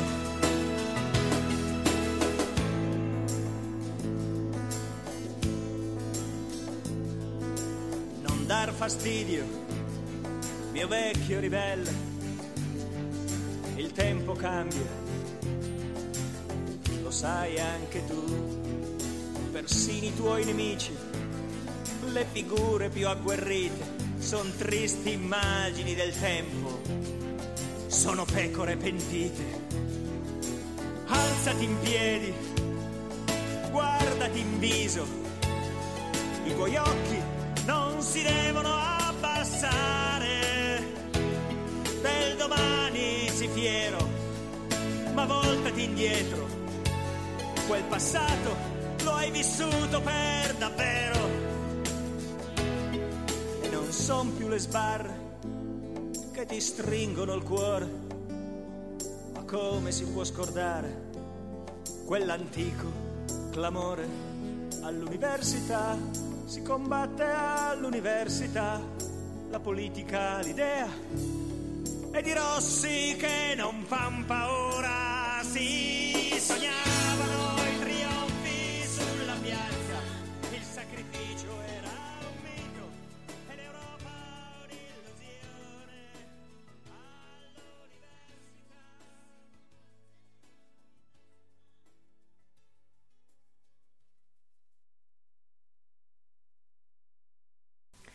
Allora, rieccoci tornati. Eh, allora, Guido, quest'anno ricorre il 25 anniversario del libro di Sergio Ramelli, come abbiamo detto anche prima. 25 anni, la non edizione e diverse ristampe, tra cui eh, un'edizione per le edicole e una per la eh, Sperling e Kuffer, eh, e Kuffer. E Kuffer. E un'edizione in polacco e oltre 150 presentazioni. Uh, un interesse continuo per la storia di Sergio, mh, mm, che eh, il libro ha stimolato nelle maniere più svariate. Uh, ma come nasce il libro, uh, come si evolve e a quali fonti vi siete ispirati per scrivere la, la storia di Sergio? Dunque, andiamo con ordine. il libro nasce nella maniera mh, mm, più semplice come è ordinario fare spesso all'interno delle sezioni dei movimenti giovanili di destra, per cui nasce dalla volontà di un gruppo di, di ragazzi, di militanti, allora avevano tutti 18-19 anni, dalla loro volontà di scrivere qualche cosa, un, fare un opuscolo, ricordare Sergio Ramelli come si fa, si è sempre fatto nelle nostre sezioni. Nel caso particolare erano i ragazzi di Fronte della Gioventù, poi diventato Azione Giovani di Monza, eh, in quel momento impattano appunto con questo rudere di giornalista che era il sottoscritto e decidiamo che, che si può fare qualcosa di più. Perché si può fare qualcosa di più? Eh, Ramelli viene ucciso nel 75, i suoi assassini vengono scoperti nell'85 da un'inchiesta condotta da, da due magistrati milanesi, di cui uno poi si tira un po' indietro e l'altro lo porta avanti fino in fondo. Nel 87 viene celebrato il processo e nell'89 ci sono le sentenze definitive. Eh, quando questi ragazzi decidono di fare un libro su Ramelli siamo nel 97, quindi sono passati ancora altri dieci anni. Il materiale c'è tutto, quindi ci spostiamo in realtà proprio fisicamente negli uffici del um, allora deputato Ignazio La Russa. La Russa era, il, eh, era stato l'avvocato di parte civile della famiglia Ramelli, quindi lui e l'avvocato Bazzoni avevano seguito tutta la vicenda Ramelli in tutti i tre gradi di giudizio, c'erano tutti gli atti, c'erano le istanze, le deposizioni, i rinvii a giudizio, c'era di che leggere per, per settimane. E questa è stata la prima parte del lavoro, quindi una, una sintesi delle cose più interessanti del processo, in particolare proprio una sintesi dell'ordinanza di rinvio a giudizio dove eh, veniva raccontata non solo la storia dell'agguato, ma proprio la, gli antecedenti psicologici, la preparazione, che cosa c'era dietro, anche tutte le bassezze, le idiozie che stavano dietro a questo gruppo di, del servizio d'ordine dell'avanguardia operaia. Quindi era uno spaccato estremamente interessante di quel mondo della sinistra, uno spaccato talmente, eh, vorrei dire, chirurgico, da aver colpito anche chi militava in quegli anni e non conosceva così a fondo le dinamiche mentali di, di, di questo ambiente completamente degenerato. La seconda parte del lavoro è stata quella di raccogliere una gigantesca rassegna stampa, anche in questo aiutati dal fatto che comunque il fronte della gioventù negli anni immediatamente eh, successivi, negli anni del processo per intenderci, aveva fatto già delle ottime raccolte di ritagli stampa, rassegne stampa. Quindi non è stato necessario perdere settimane in biblioteca, abbiamo facilmente ritrovato giornali, articoli, interviste, titoli. L'insieme di questo, cioè eh, le ordinanze di rinvio a giudizio, le testimonianze, gli atti processuali e gli articoli di giornale, naturalmente il tutto in estrema sintesi con un taglio giornalistico molto veloce, ha realizzato il libro.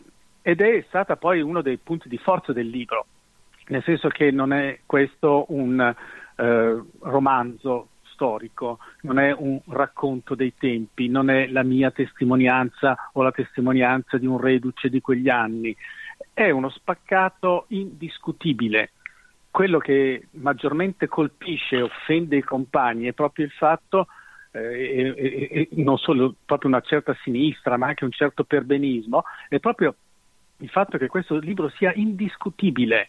Non, non, non puoi metterti a dire sì, ma lui pensava così. No, c'è scritto, lo ha detto, eh, lo, lo, ha scritto, è chiaro, non è più eh, confutabile. E anche questo, però, per tornare anche a quello che raccontava prima Claudio, è, una, è un discrimine nel senso che dei 21 morti eh, politici, diciamo, della, della, destra italiana di quegli anni, solamente in due casi, solamente in due casi si è arrivati a processi in terzo grado di giudizio con condanna. E parlo del delitto Ramelli e del delitto Falvella, è stato uno dei primi Falvella, eh, ancora nel 69, accoltellato a Salerno. In quel caso anche lì l'assassino fu preso peraltro in flagrante, quindi non è che potesse dire io non c'ero, eh, fu condannato, naturalmente ci fu un'insurrezione di sinistra per liberarlo, poi ottenne anche una, ehm, chiama, una, una, soluzione da parte del Presidente della Repubblica negli anni 70, uscì dal carcere, ma comunque il, la condanna in terzo grado per omicidio l'aveva avuta.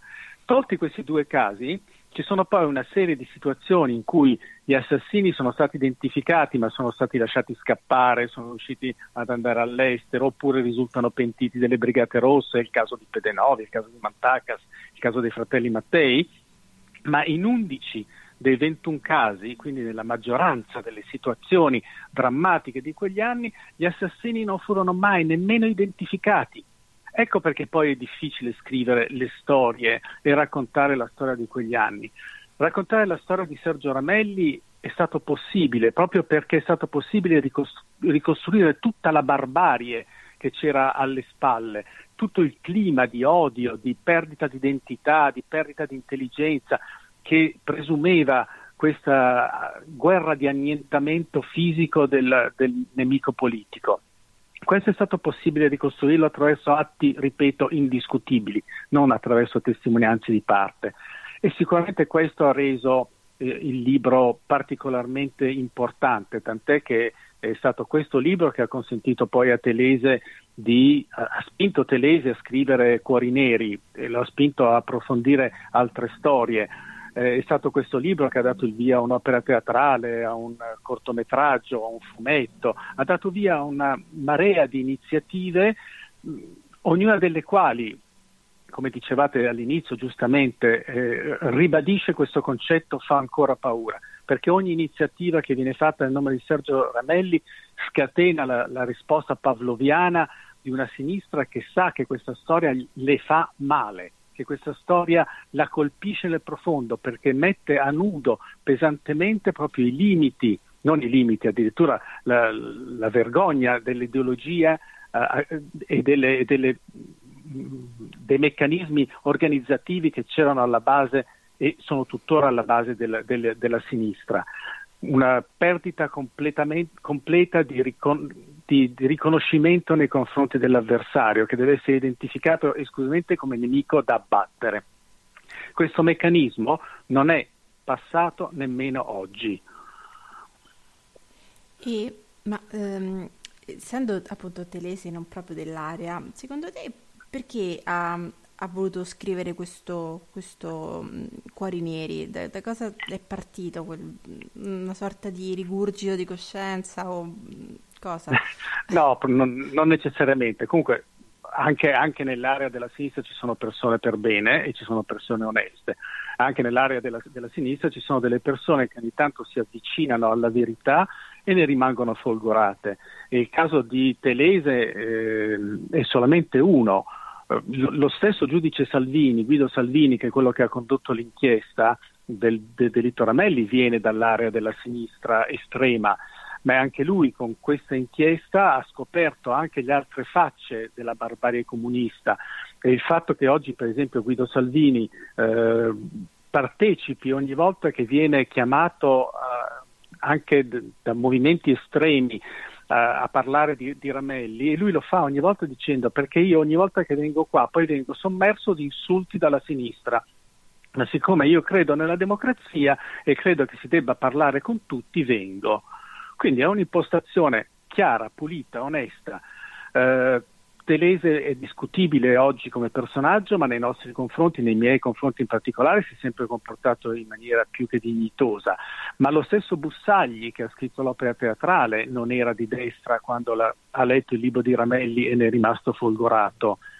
Eh, bene o male le due pagine dedicate Corriere Sera, sul Corriere della Sera da Veltroni testimoniano se non di un ravvedimento sulla via di Damasco, quantomeno di un interesse che appunto questa storia riesce a suscitare in chi non ha la mente obnubilato dall'ideologia. E aggiungo che adesso si è avvicinato a, a, a noi, agli autori del libro, a me il, un altro autore, Culicchia, che è un, uno scrittore molto conosciuto e anche lui proviene da, da, dal, dall'ambiente della sinistra e anche lui vuole scrivere un libro su Sergio Ramelli. Questo a testimonianza di un, appunto, di un uh, enorme interesse che può essere suscitato dalla verità, se questa verità viene raccontata. Mm, Ravelli è, potremmo dire, uno spartiacque tra chi ha una coscienza e chi no, quindi riassumendo, insomma. Sì, soprattutto è uno strumento dato a, perché qualcuno possa avere questa coscienza. Eh, purtroppo è sempre questo il problema, bisogna comunque questi strumenti costruirli, eh, portarli in giro, farli conoscere. Mm. Eh, alla fine 25 anni hanno significato 25 anni di eh, continua io continuo a chiamare militanza, ma 150 presentazioni, eh, i libri ce li siamo sempre stampati, tranne l'edizione Sperling in Kufre ci abbiamo messo i soldi noi. Eh, cioè, significa comunque mettere impegno e buona volontà, però poi i risultati arrivano. Chiaramente. Allora, mh, nel 97 esce la prima edizione del libro. Come abbiamo detto sono passati 25 anni, ma la storia di Sergio fa ancora paura e fa, e fa discutere. Recentemente a Napoli è apparsa una scritta che ci riporta negli anni 70 tutti fascisti come Ramelli con una chiave inglese tra capelli. Ultima di una serie di atti vandalici che vengono perpetrati costantemente contro la memoria di Sergio. Come mai questo ostracismo e quest'odio nei suoi confronti continuano, a, cioè nel tempo non, non riescono a placarsi? Eh, beh, Napoli probabilmente proprio perché sabato, scusa, addirittura venerdì 29 eh, sarò a Napoli a presentare il libro e quindi stanno già preparando il terreno. No? Certo. Eh, come, come, ti dicevo, ogni volta è questa storia, però questa storia per esempio uh, si è ripetuta continuamente in tutte le città, in tutti i luoghi in cui uh, si è cercato di intitolare qualche cosa a Sergio Ramelli. Ogni volta che si fa un'istanza per dedicare una via, un giardino, una piazza, un luogo a Sergio Ramelli, si scatenano anche lì tutte le, le reazioni pavloviane.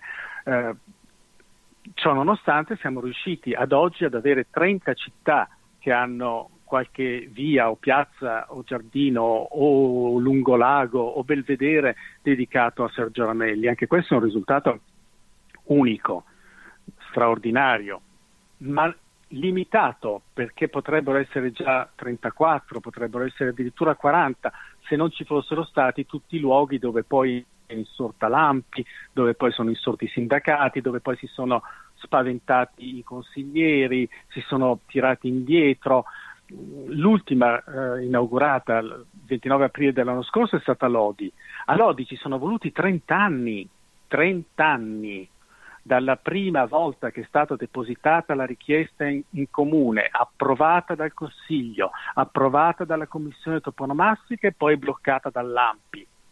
Poi ci sono state negli anni altre 3-4 volte le presentazioni di queste mozioni, finalmente si è arrivati l'anno scorso, 2021.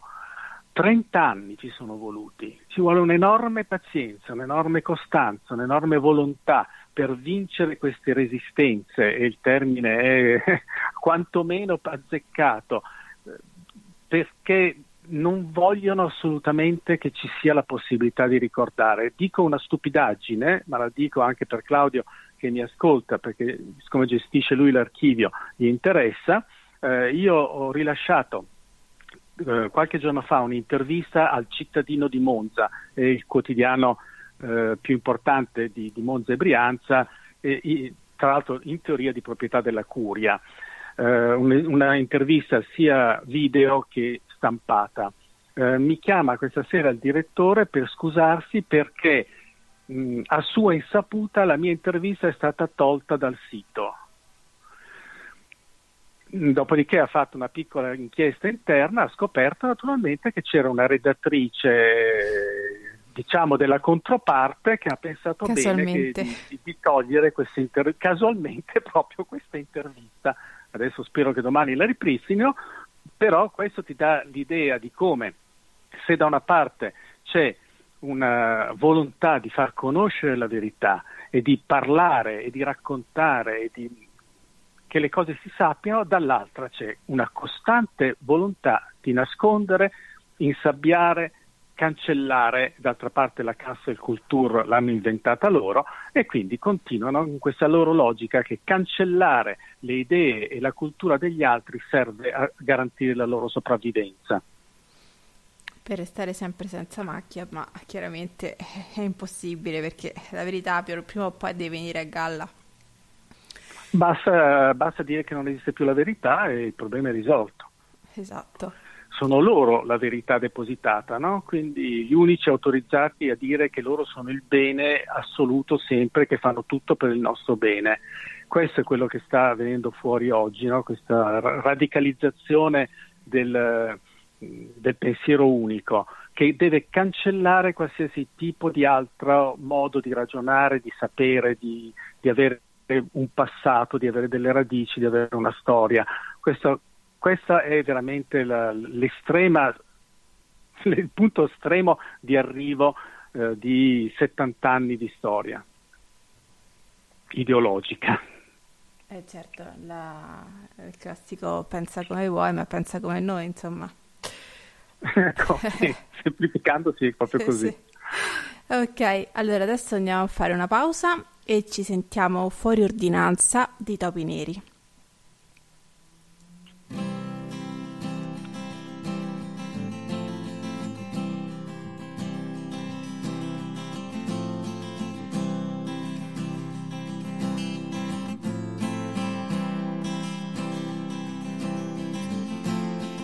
Guardo nel cielo e son convinto che i miei fratelli son qui vicino a me.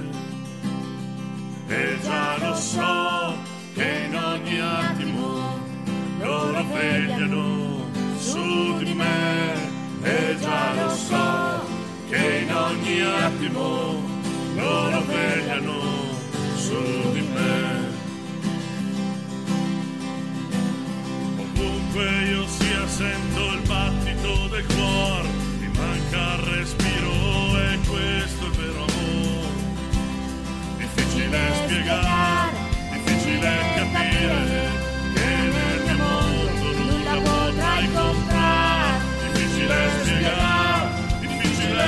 difficile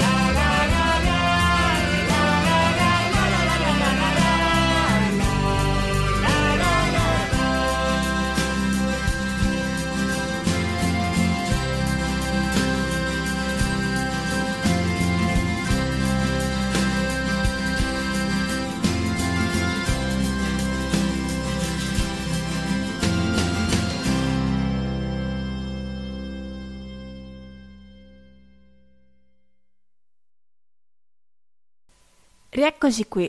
Allora, mh, mm, eh, Claudio, vuoi aggiungere qualcosa rispetto a quanto ha detto prima Guido?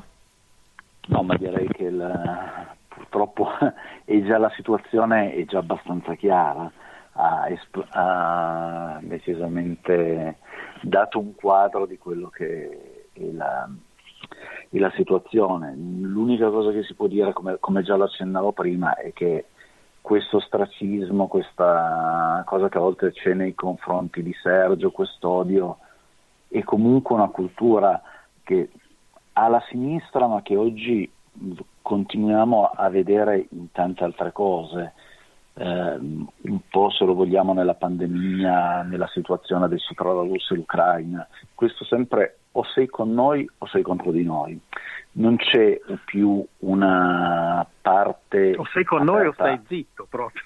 eh, esatto, appunto sei contro di noi, quindi stai zitto, se non stai zitto ti cancelliamo, ti togliamo la, la parola e quindi non c'è neanche bisogno di cancellare la verità, proprio non parli più, quindi non c'è più la voce di contrapposizione.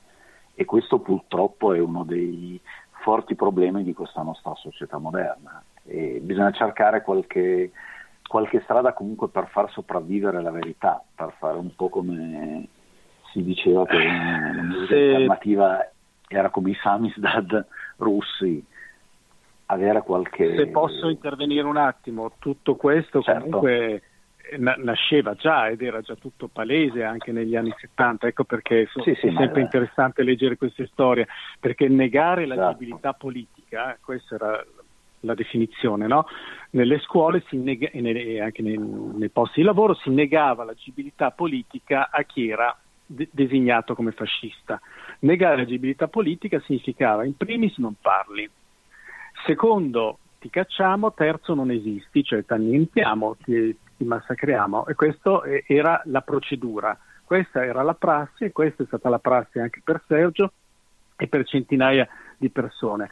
Se questa logica non viene né combattuta né in qualche modo eh, contrastata, diventa una prassi comune e di fatto è diventata la prassi comune dell'intelligenza della sinistra, che parte dal presupposto che se tu non sei d'accordo ti tolgo l'agibilità politica. Salone del, mobile, del mobile sì, Salone del Libro di Torino, ehm, nego l'agibilità politica alla casa editrice di destra eh, nell'arte, nello spettacolo, nei giornali. Io ti nego quello che ho detto prima che mi hanno tolto l'intervista, no? io ti nego l'agibilità politica. È ancora sempre quella logica. Sì, se non capiamo che... e se non si arriva addirittura a mettere un freno, io direi addirittura dal punto di vista legislativo, a questo modo di operare, eh, continuerà perché è anche molto facile. Sì, sì, ma è quello che negli anni 70 era limitato all'ambito politico, comunque per quanto fosse, diciamo, eh, comprendesse tanta gente, tanti ambienti la politica, ma era un ambiente limitato. Oggigiorno viene fatto su scala globale. Magari esatto. non è tanto il toglierti l'intervista, però magari non hai mentre negli anni 70 tu un, di, un modo per comunicare ce l'avevi, perché potevi stamparti il tuo opuscolo, il giornaletto di partito, arrivavi nelle, nelle, nelle case delle persone. Oggigiorno no, sì, ti dicono sì, ma c'è la mail, eh sì vabbè, ma la mail eh, faccio il cancello e non la leggo neanche perché magari ne ho ricevuto altre 50.000 nel frattempo. Ci sono i social e a quel punto lì i social sono ti controllati. I social ti ban, sono controllati e tu praticamente non hai più voce se io ricevevo il giornale, magari potevo dire... Per fortuna abbiamo la voce di Lavinia. esatto. Almeno allora, questo. Mi fa piacere, grazie. Allora, eh, parlando, tornando sull'argomento odio che per molti è, eh, è da sempre e continua ad essere pane quotidiano, ma fortunatamente non è per tutti così. C'è anche chi cerca e, e persegue la verità. Infatti, durante un'intervista realizzata ehm, a Enrico Ruggeri per la prima presentazione della nuova edizione del libro, che ricordiamo fece una puntata del suo programma su Radio 24 dedicata a Sergio Ramelli e parlò della sua storia nel suo romanzo Un gioco da ragazzi, Eh, il, il, noto, cantante milanese disse che Sergio non avrebbe dovuto essere un simbolo per la vostra parte politica, ma dovrebbe essere un simbolo a prescindere. Un ragazzo minorenne che viene ammazzato a sprangate sotto casa non può essere un simbolo per una sola parte politica, ma in una società matura deve essere un simbolo comunque. E eh, eh, questo è un punto di, eh, di vista sicuramente diverso, eh, verrebbe da dire obiettivo, ma non l'unico. Va ricordata anche la posizione di Veltroni. Cosa puoi dirci a riguardo e cosa rappresentano per la storia di Sergio? Chi risponde? Tu. tu. Eh, se vuoi, vado se, io? Poi sì, sì, poi vai, Claudio se vuoi aggiungere vado io qualcosa. molto rapidamente poi passo, poi passo palla mm, a Claudio se sì, vuole sì. aggiungere qualcosa. Eh, mi capita spesso di, di, tornare su questo argomento perché è significativo ed è importante. Ovviamente mh, tutta la storia del dopoguerra italiano, ma anche tutta la storia degli anni 70 sono piene di eh, di, di, vittime, di morti, di ragazzi giovani eh, o anche di, di, persone che sono state uccise. Sono 430 e passa le vittime di quei 10 anni, 10-12 anni di follia che adesso vengono definiti anni di piombo, che sono iniziati con gli anni di Spranga. Eh, è un viatico quello di 430 morti che non può essere eh, liquidato così molto semplicisticamente, è, è un appendice di guerra civile e come in tutte le guerre civili le vittime dell'una e dell'altra parte sono tutte degne di avere un loro ricordo.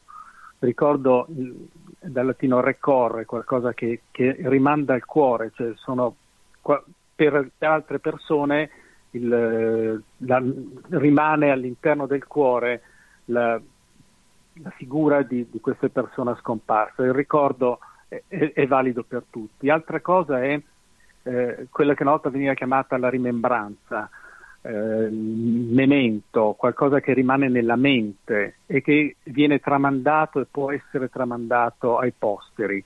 E qui allora invece le differenze vanno fatte, perché ai posteri andrebbero tramandate figure di persone degne di essere ricordate e persone che in qualche modo possano rappresentare un esempio con la loro vita e con la loro storia. Da questo punto di vista, tutte le volte in questi 25 anni ho avuto decine di esperienze di questo genere, avrei da raccontarne per settimane. Eh, la contrapposizione alla figura di Sergio Ramelli, all'emblema di Sergio Ramelli, è sempre stata la, la, la raffigurazione del partigiano o anche del militante di sinistra morto durante uno scontro o di quello che è morto mentre attaccava i fascisti o di quello che eh, sparava nelle colonne delle Brigate Rosse o del partigiano che, che, che uccideva Giovanni Gentile. Eh, benissimo, allora c'è una cultura che continua a perpetrare odio ed è la cultura che continua a identificare come eroi quelli che abbattono i nemici e c'è una cultura che invece si permette di poter parlare alle generazioni future portando esempi positivi. Quando noi parliamo di Sergio Ramelli pos- mostriamo il volto di un ragazzo di 18 anni che rappresenta valori semplici per quanto quasi totalmente dimenticati.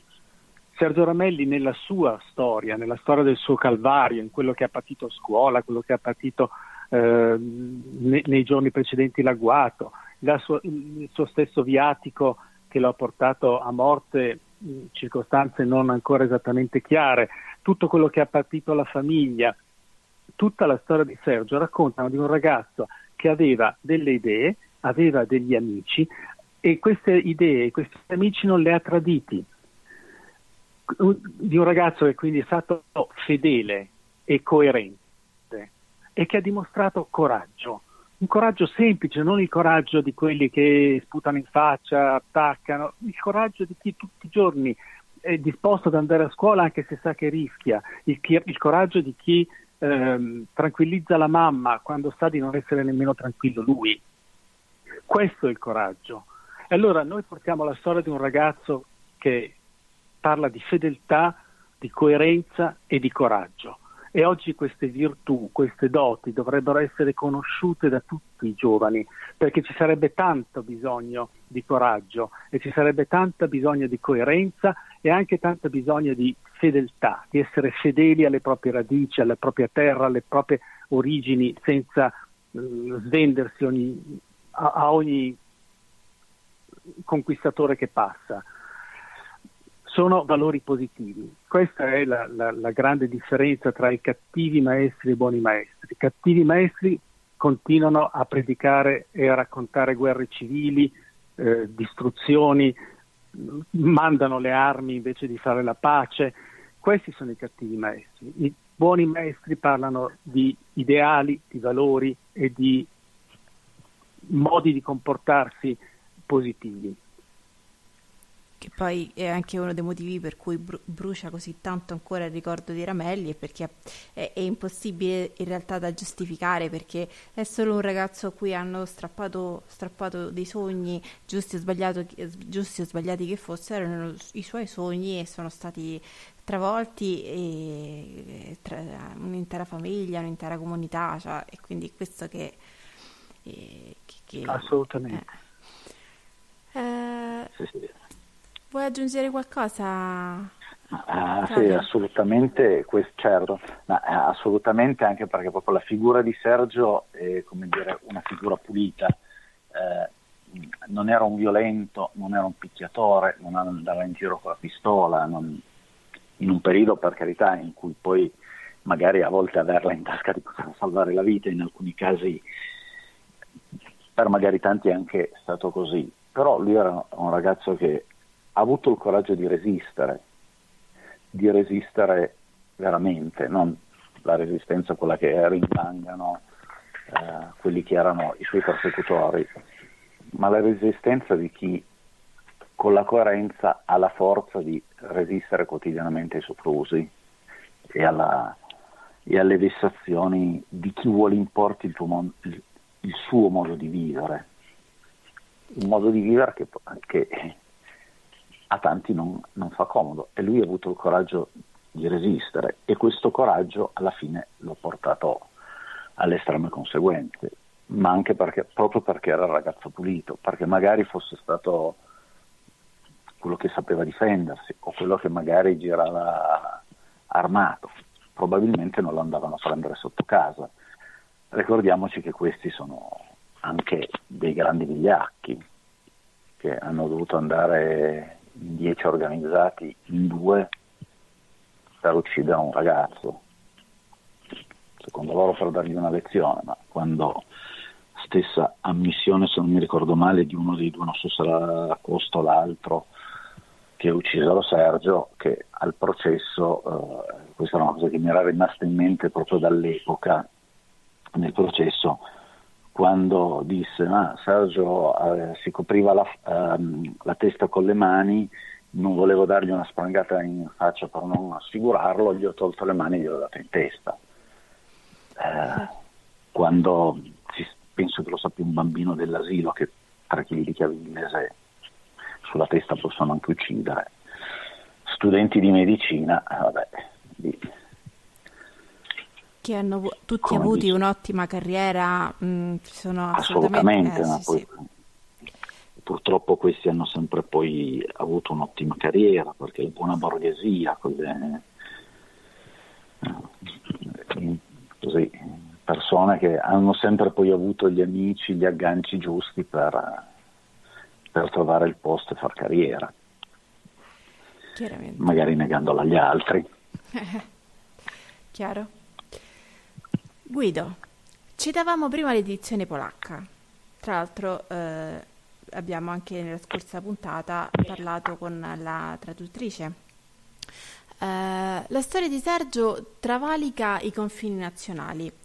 Cosa può significare far conoscere la storia di Sergio in altri paesi? E ci sono altri editori stranieri interessati a tradurre il libro?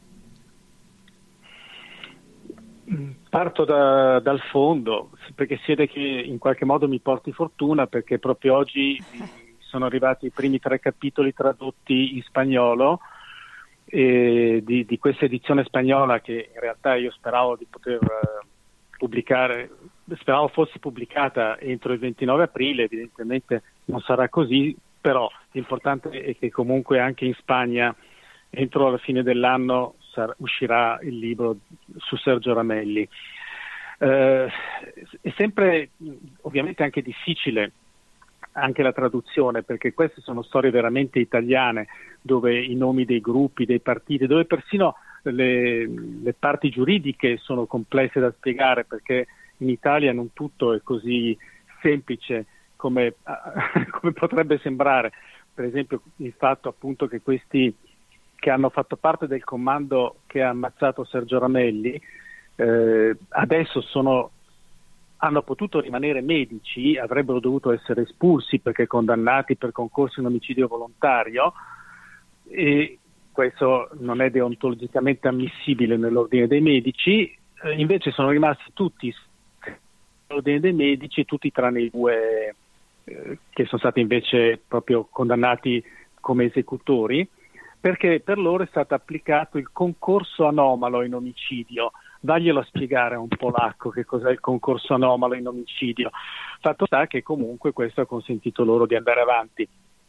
Eh, dicevo, è difficile tradurre la storia italiana per delle persone di altri paesi. Già il contesto storico a 47 anni di distanza è un po' come parlare, so, del Medioevo, necessita di essere ricostruito, bisogna cercare di immergersi in situazioni sociali che oggi è difficile raccontare. In più, ripeto, anche tutte le situazioni politiche sono complicate. Tuttavia, eh, la richiesta, ma probabilmente ve l'avrà spiegato Silvia Mazurek se l'avete intervistata, la richiesta da parte polacca era proprio perché anche loro si rendono conto in questo momento che questo revanchismo di, di, di questa è difficile definire sinistra perché è un termine desueto, ma in realtà di, di questa melassa bonista eh, che in realtà nasconde la, l'autentica cattiveria e l'autentica eh, volontà, vorrei dire quasi demoniaca, di distruggere qualsiasi forma di storia, di cultura e di intelligenza, applica dei metodi violenti che sono molto simili anche adesso a quelli che venivano usati negli anni 70. Questa era la richiesta da parte dei polacchi. Da parte de, de, degli spagnoli eh, la richiesta è, abbastanza analoga perché anche lì respirano un clima di repressione ideologica e di repressione culturale che è molto simile a quello che abbiamo vissuto e stiamo anche vivendo ancora adesso noi. Da loro è ancora molto connotato anche dal punto di vista ideologico. Da noi ormai, per carità, tanto sono tutti fascisti, quindi non, non, abbiamo anche un po' perso la, la connotazione del, del, dell'ideologia. Eh, da, da parte in Spagna invece sentono ancora pesantemente questa forma di repressione.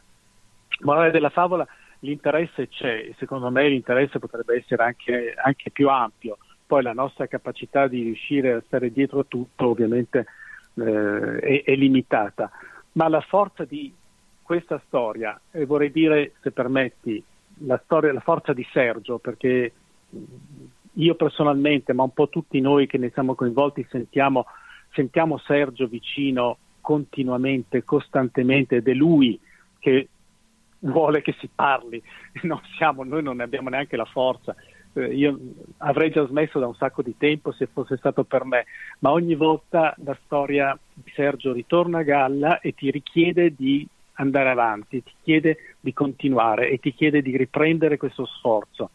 E allora probabilmente, e con questo però davvero chiudo, se no prima che mi, mi abbattiate voi, eh, quello mi permetto di, proprio di dire a conclusione di, di questa intervista, di questo ciclo che voi avete dedicato, se c'è un esempio che racconta tutti questi 25 anni del libro, ma tutte le testimonianze di 47 anni di militanza e di ricordi per Sergio, è una semplice frase che, che, che dice eh, che la memoria si onora con l'azione non si onora la memoria andando una volta l'anno a fare un saluto, non si onora la memoria eh, scrivendo un post eh, commovente. La memoria si onora tutti i giorni con l'azione e questo è compito vero che ognuno di noi deve sentire. Se hai la storia nel, nel tuo sangue, se hai dentro di te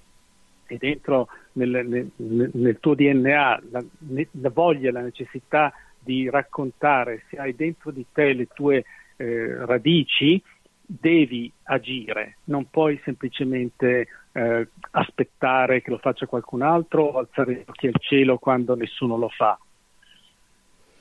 La memoria si onora con l'azione. E tra l'altro aggiungo, ma il, non, solo, non, dobbia, non, solo, dobbiamo cercare, ehm, cercare la verità e, e, e, ricordare Sergio per Sergio, ma lo dobbiamo anche ad Anita che fino all'ultimo ha, ha combattuto, ha cercato la verità e, ed è sempre stata ed presente. Ed è stata vicino a noi per esatto. 40 anni, la mamma. Ma lo dobbiamo alla nostra comunità, esatto. ma lo dobbiamo a noi per primi, a noi stessi, perché le nostre battaglie oggi sono diverse molto diverse. La prima battaglia che dobbiamo combattere è proprio quella contro la nostra pigrizia e contro l- anche questo sentimento che, purtroppo vedo sempre più radicato nelle, nelle persone di scoramento, di mancanza di fiducia, di nessuna speranza. Noi dobbiamo avere e siamo persone di fede, dobbiamo avere fede, fiducia, affidamento, avere speranza e combattere per questo. Uh, Claudio, allora, uh, vuoi aggiungere qualcosa? Tra l'altro Ma, stare, uh... c'è diciamo, un'ultima domanda che faccio a entrambi, eh, cioè eh, che, che, che, che, cosa ha significato questi cinque lustri per chi si è avvicinato a questa storia e soprattutto quale insegnamento ne possono trarre le giovani generazioni di oggi? Ma lascerei prima rispondere Guido che sicuramente ne... Eh... Ah, penso io volevo lasciare rispondere te. eh, vabbè, è questione no, di anzianità. Avevo già dato, io avevo già dato. Eh, l'insegnamento più grande non lo sta dando tanto uh, alle nuove generazioni quanto a me, ma lo dico come battuta naturalmente. Eh, girare per 25 anni l'Italia, come mi è capitato, eh, come abbiamo già detto, per più di 150 presentazioni, più di 150 città e altre quattro appuntamenti li ho nelle prossime due settimane, eh, ha significato negli anni vedere le generazioni che cambiano, le comunità umane, eh, conoscere i luoghi, conoscere le persone, sentire ogni volta questo sentimento di questa necessità di, di, sapere e questa necessità di sentir parlare delle cose di cui nessuno parla mai. E questo sentimento mi ha sempre fatto bene, mi ha fatto profondamente crescere, mi ha, mi ha dato centinaia di spunti, migliaia di idee e anche veramente la, la, sensazione che mai niente è buttato via. Certo, dal punto di vista tecnico è un sacrificio, è un sacrificio che poi è anche pesante col tempo, ma come tutti i sacrifici porta, ti dà più di quello che in realtà tu dai eh, sacrificio sapete benissimo che deriva da sacrum facere, qualcosa che si fa per il sacro. E per me in questo momento non c'è niente di più sacro che trasmettere tutto quello di cui abbiamo parlato questa sera e di cui avete parlato nelle settimane scorse, che non è solo la storia di Sergio, che non è solo la storia dei, dei martiri degli anni 70, che non è solo la storia delle, della nostra comunità, ma è veramente la storia della lotta del bene contro il male. Claudio? Ma, eh, condivido assolutamente il pensiero di Guido e soprattutto in primo per noi perché comunque il sacrificio ma anche eh, dal mio punto di vista anche per la gestione del sito perché comunque il trasmettere la memoria, il documentarsi, l'aggiornare, un lavoro, quello che dicevamo prima, anche un lavoro quotidiano. La memoria si onora con l'azione, quindi l'azione quotidiana di andare a cercare di raccogliere le notizie, di eh, costruire sempre una memoria che sia uh, il più aperta e il più completa possibile. Un insegnamento che invece eh, ne possono trarre i giovani d'oggi, sicuramente, riprendo anche le parole di Guido prima, era il coraggio della coerenza.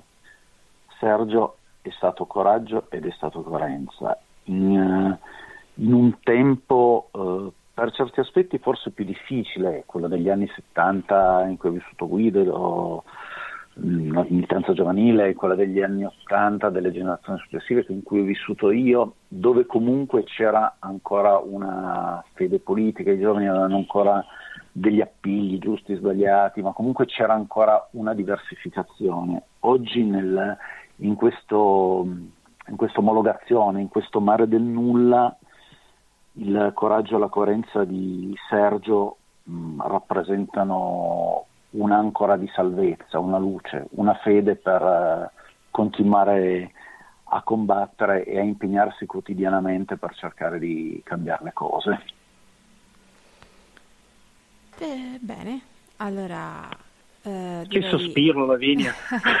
Beh, perché è sicuramente molto... Sarai stanca. No, no, tutt'altro, anzi è molto bello e toccante sentire tutti questi, questi mh, ricordi, questi, questi aneddoti su, su, Sergio, sul vostro lavoro, sul lavoro di ricerca, il lavoro che avete portato avanti nel tempo per cercare di diffondere la verità, di, di, di, di elaborare oltre quello che, che, a cui si erano arresi forse fin troppi e che hanno cercato di, di celare e soprattutto il, la, il fatto che dopo 25 anni eh, il ricordo di Sergio è vivo e, e, e in un certo senso lotta insieme a, lotta insieme a noi e come, come dicevate prima ehm, è, è, grazie a lui che siamo ancora qui a parlarne ed è giusto così.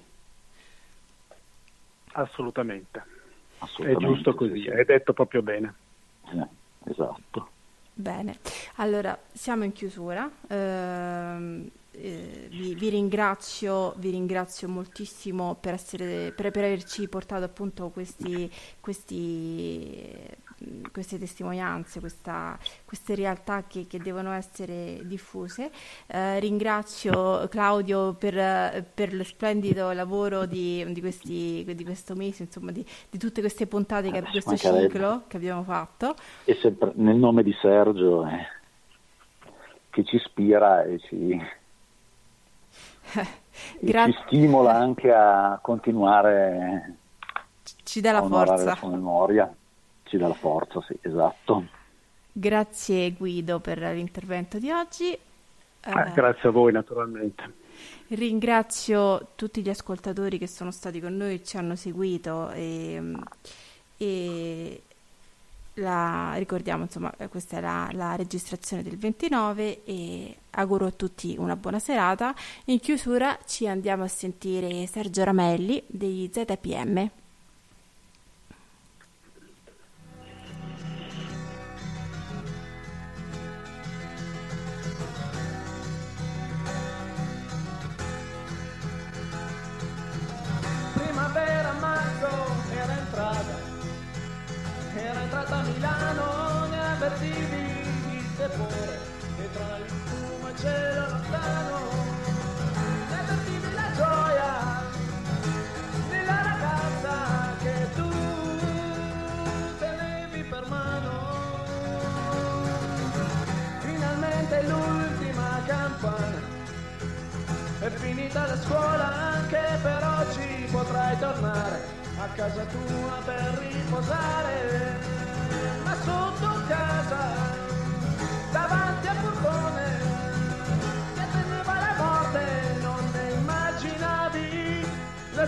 Ragione.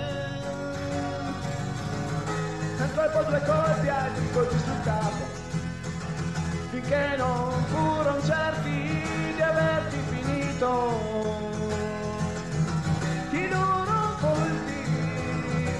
rossi da rosso come il tuo volto da sangue che avevi già addosso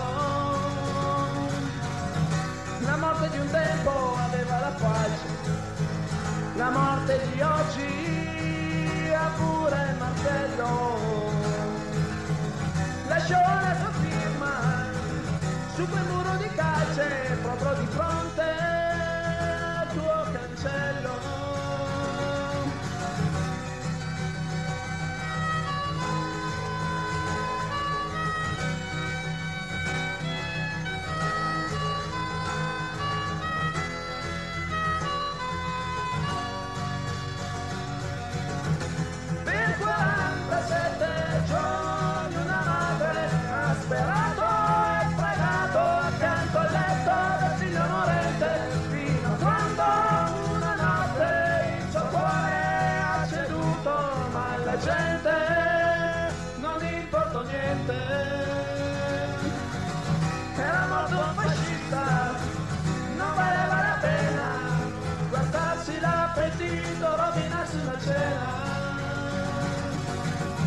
Era molto fascista, andava in fretta sepolto, aveva paura anche di morto.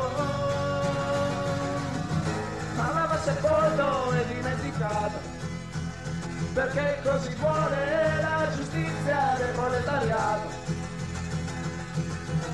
Era molto fascista, andava in fretta sepolto, aveva paura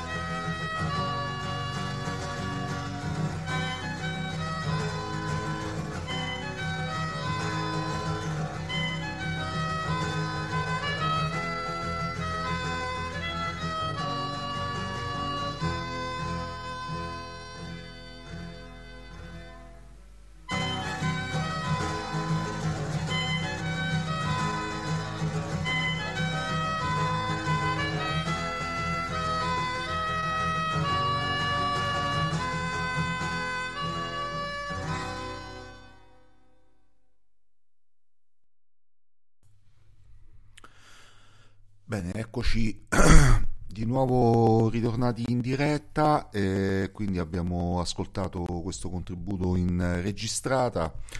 Ehm, non mi resta che eh, salutarvi, ringraziarvi dell'ascolto e ricordarvi che ehm, il- la nostra maratona radiofonica prosegue sempre su Radio Bandiera Nera e mh, quindi eh, vi invito a collegarvi eh, sul sito di Radio Bandiera Nera per continuare l'ascolto eh, della, della nostra maratona radiofonica. Un saluto a tutti.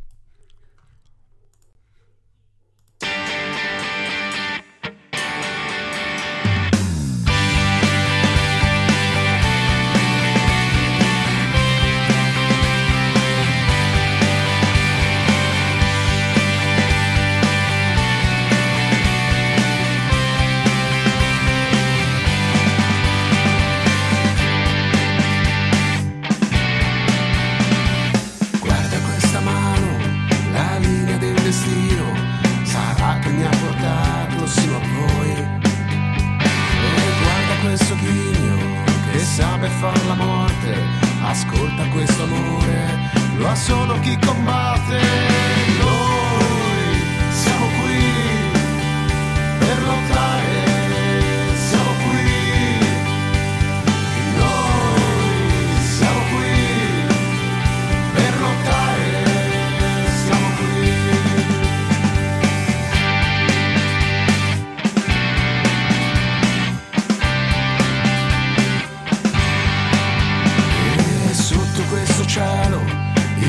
Il passo mio guerriero è il cuore dell'Europa che batte in petto a noi. Arresi al miglior mondo, la storia non aspetta, accoliti marchiati, è una stella maledetta.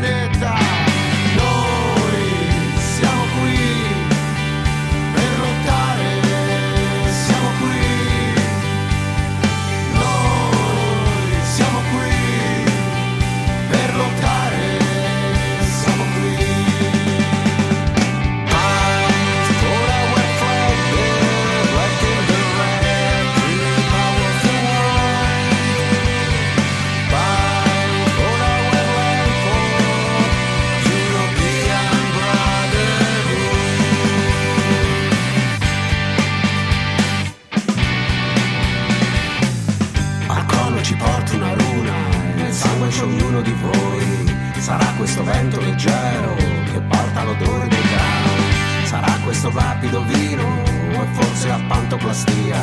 Ma il piombo che stringo nel pugno condanna la democrazia. Noi siamo qui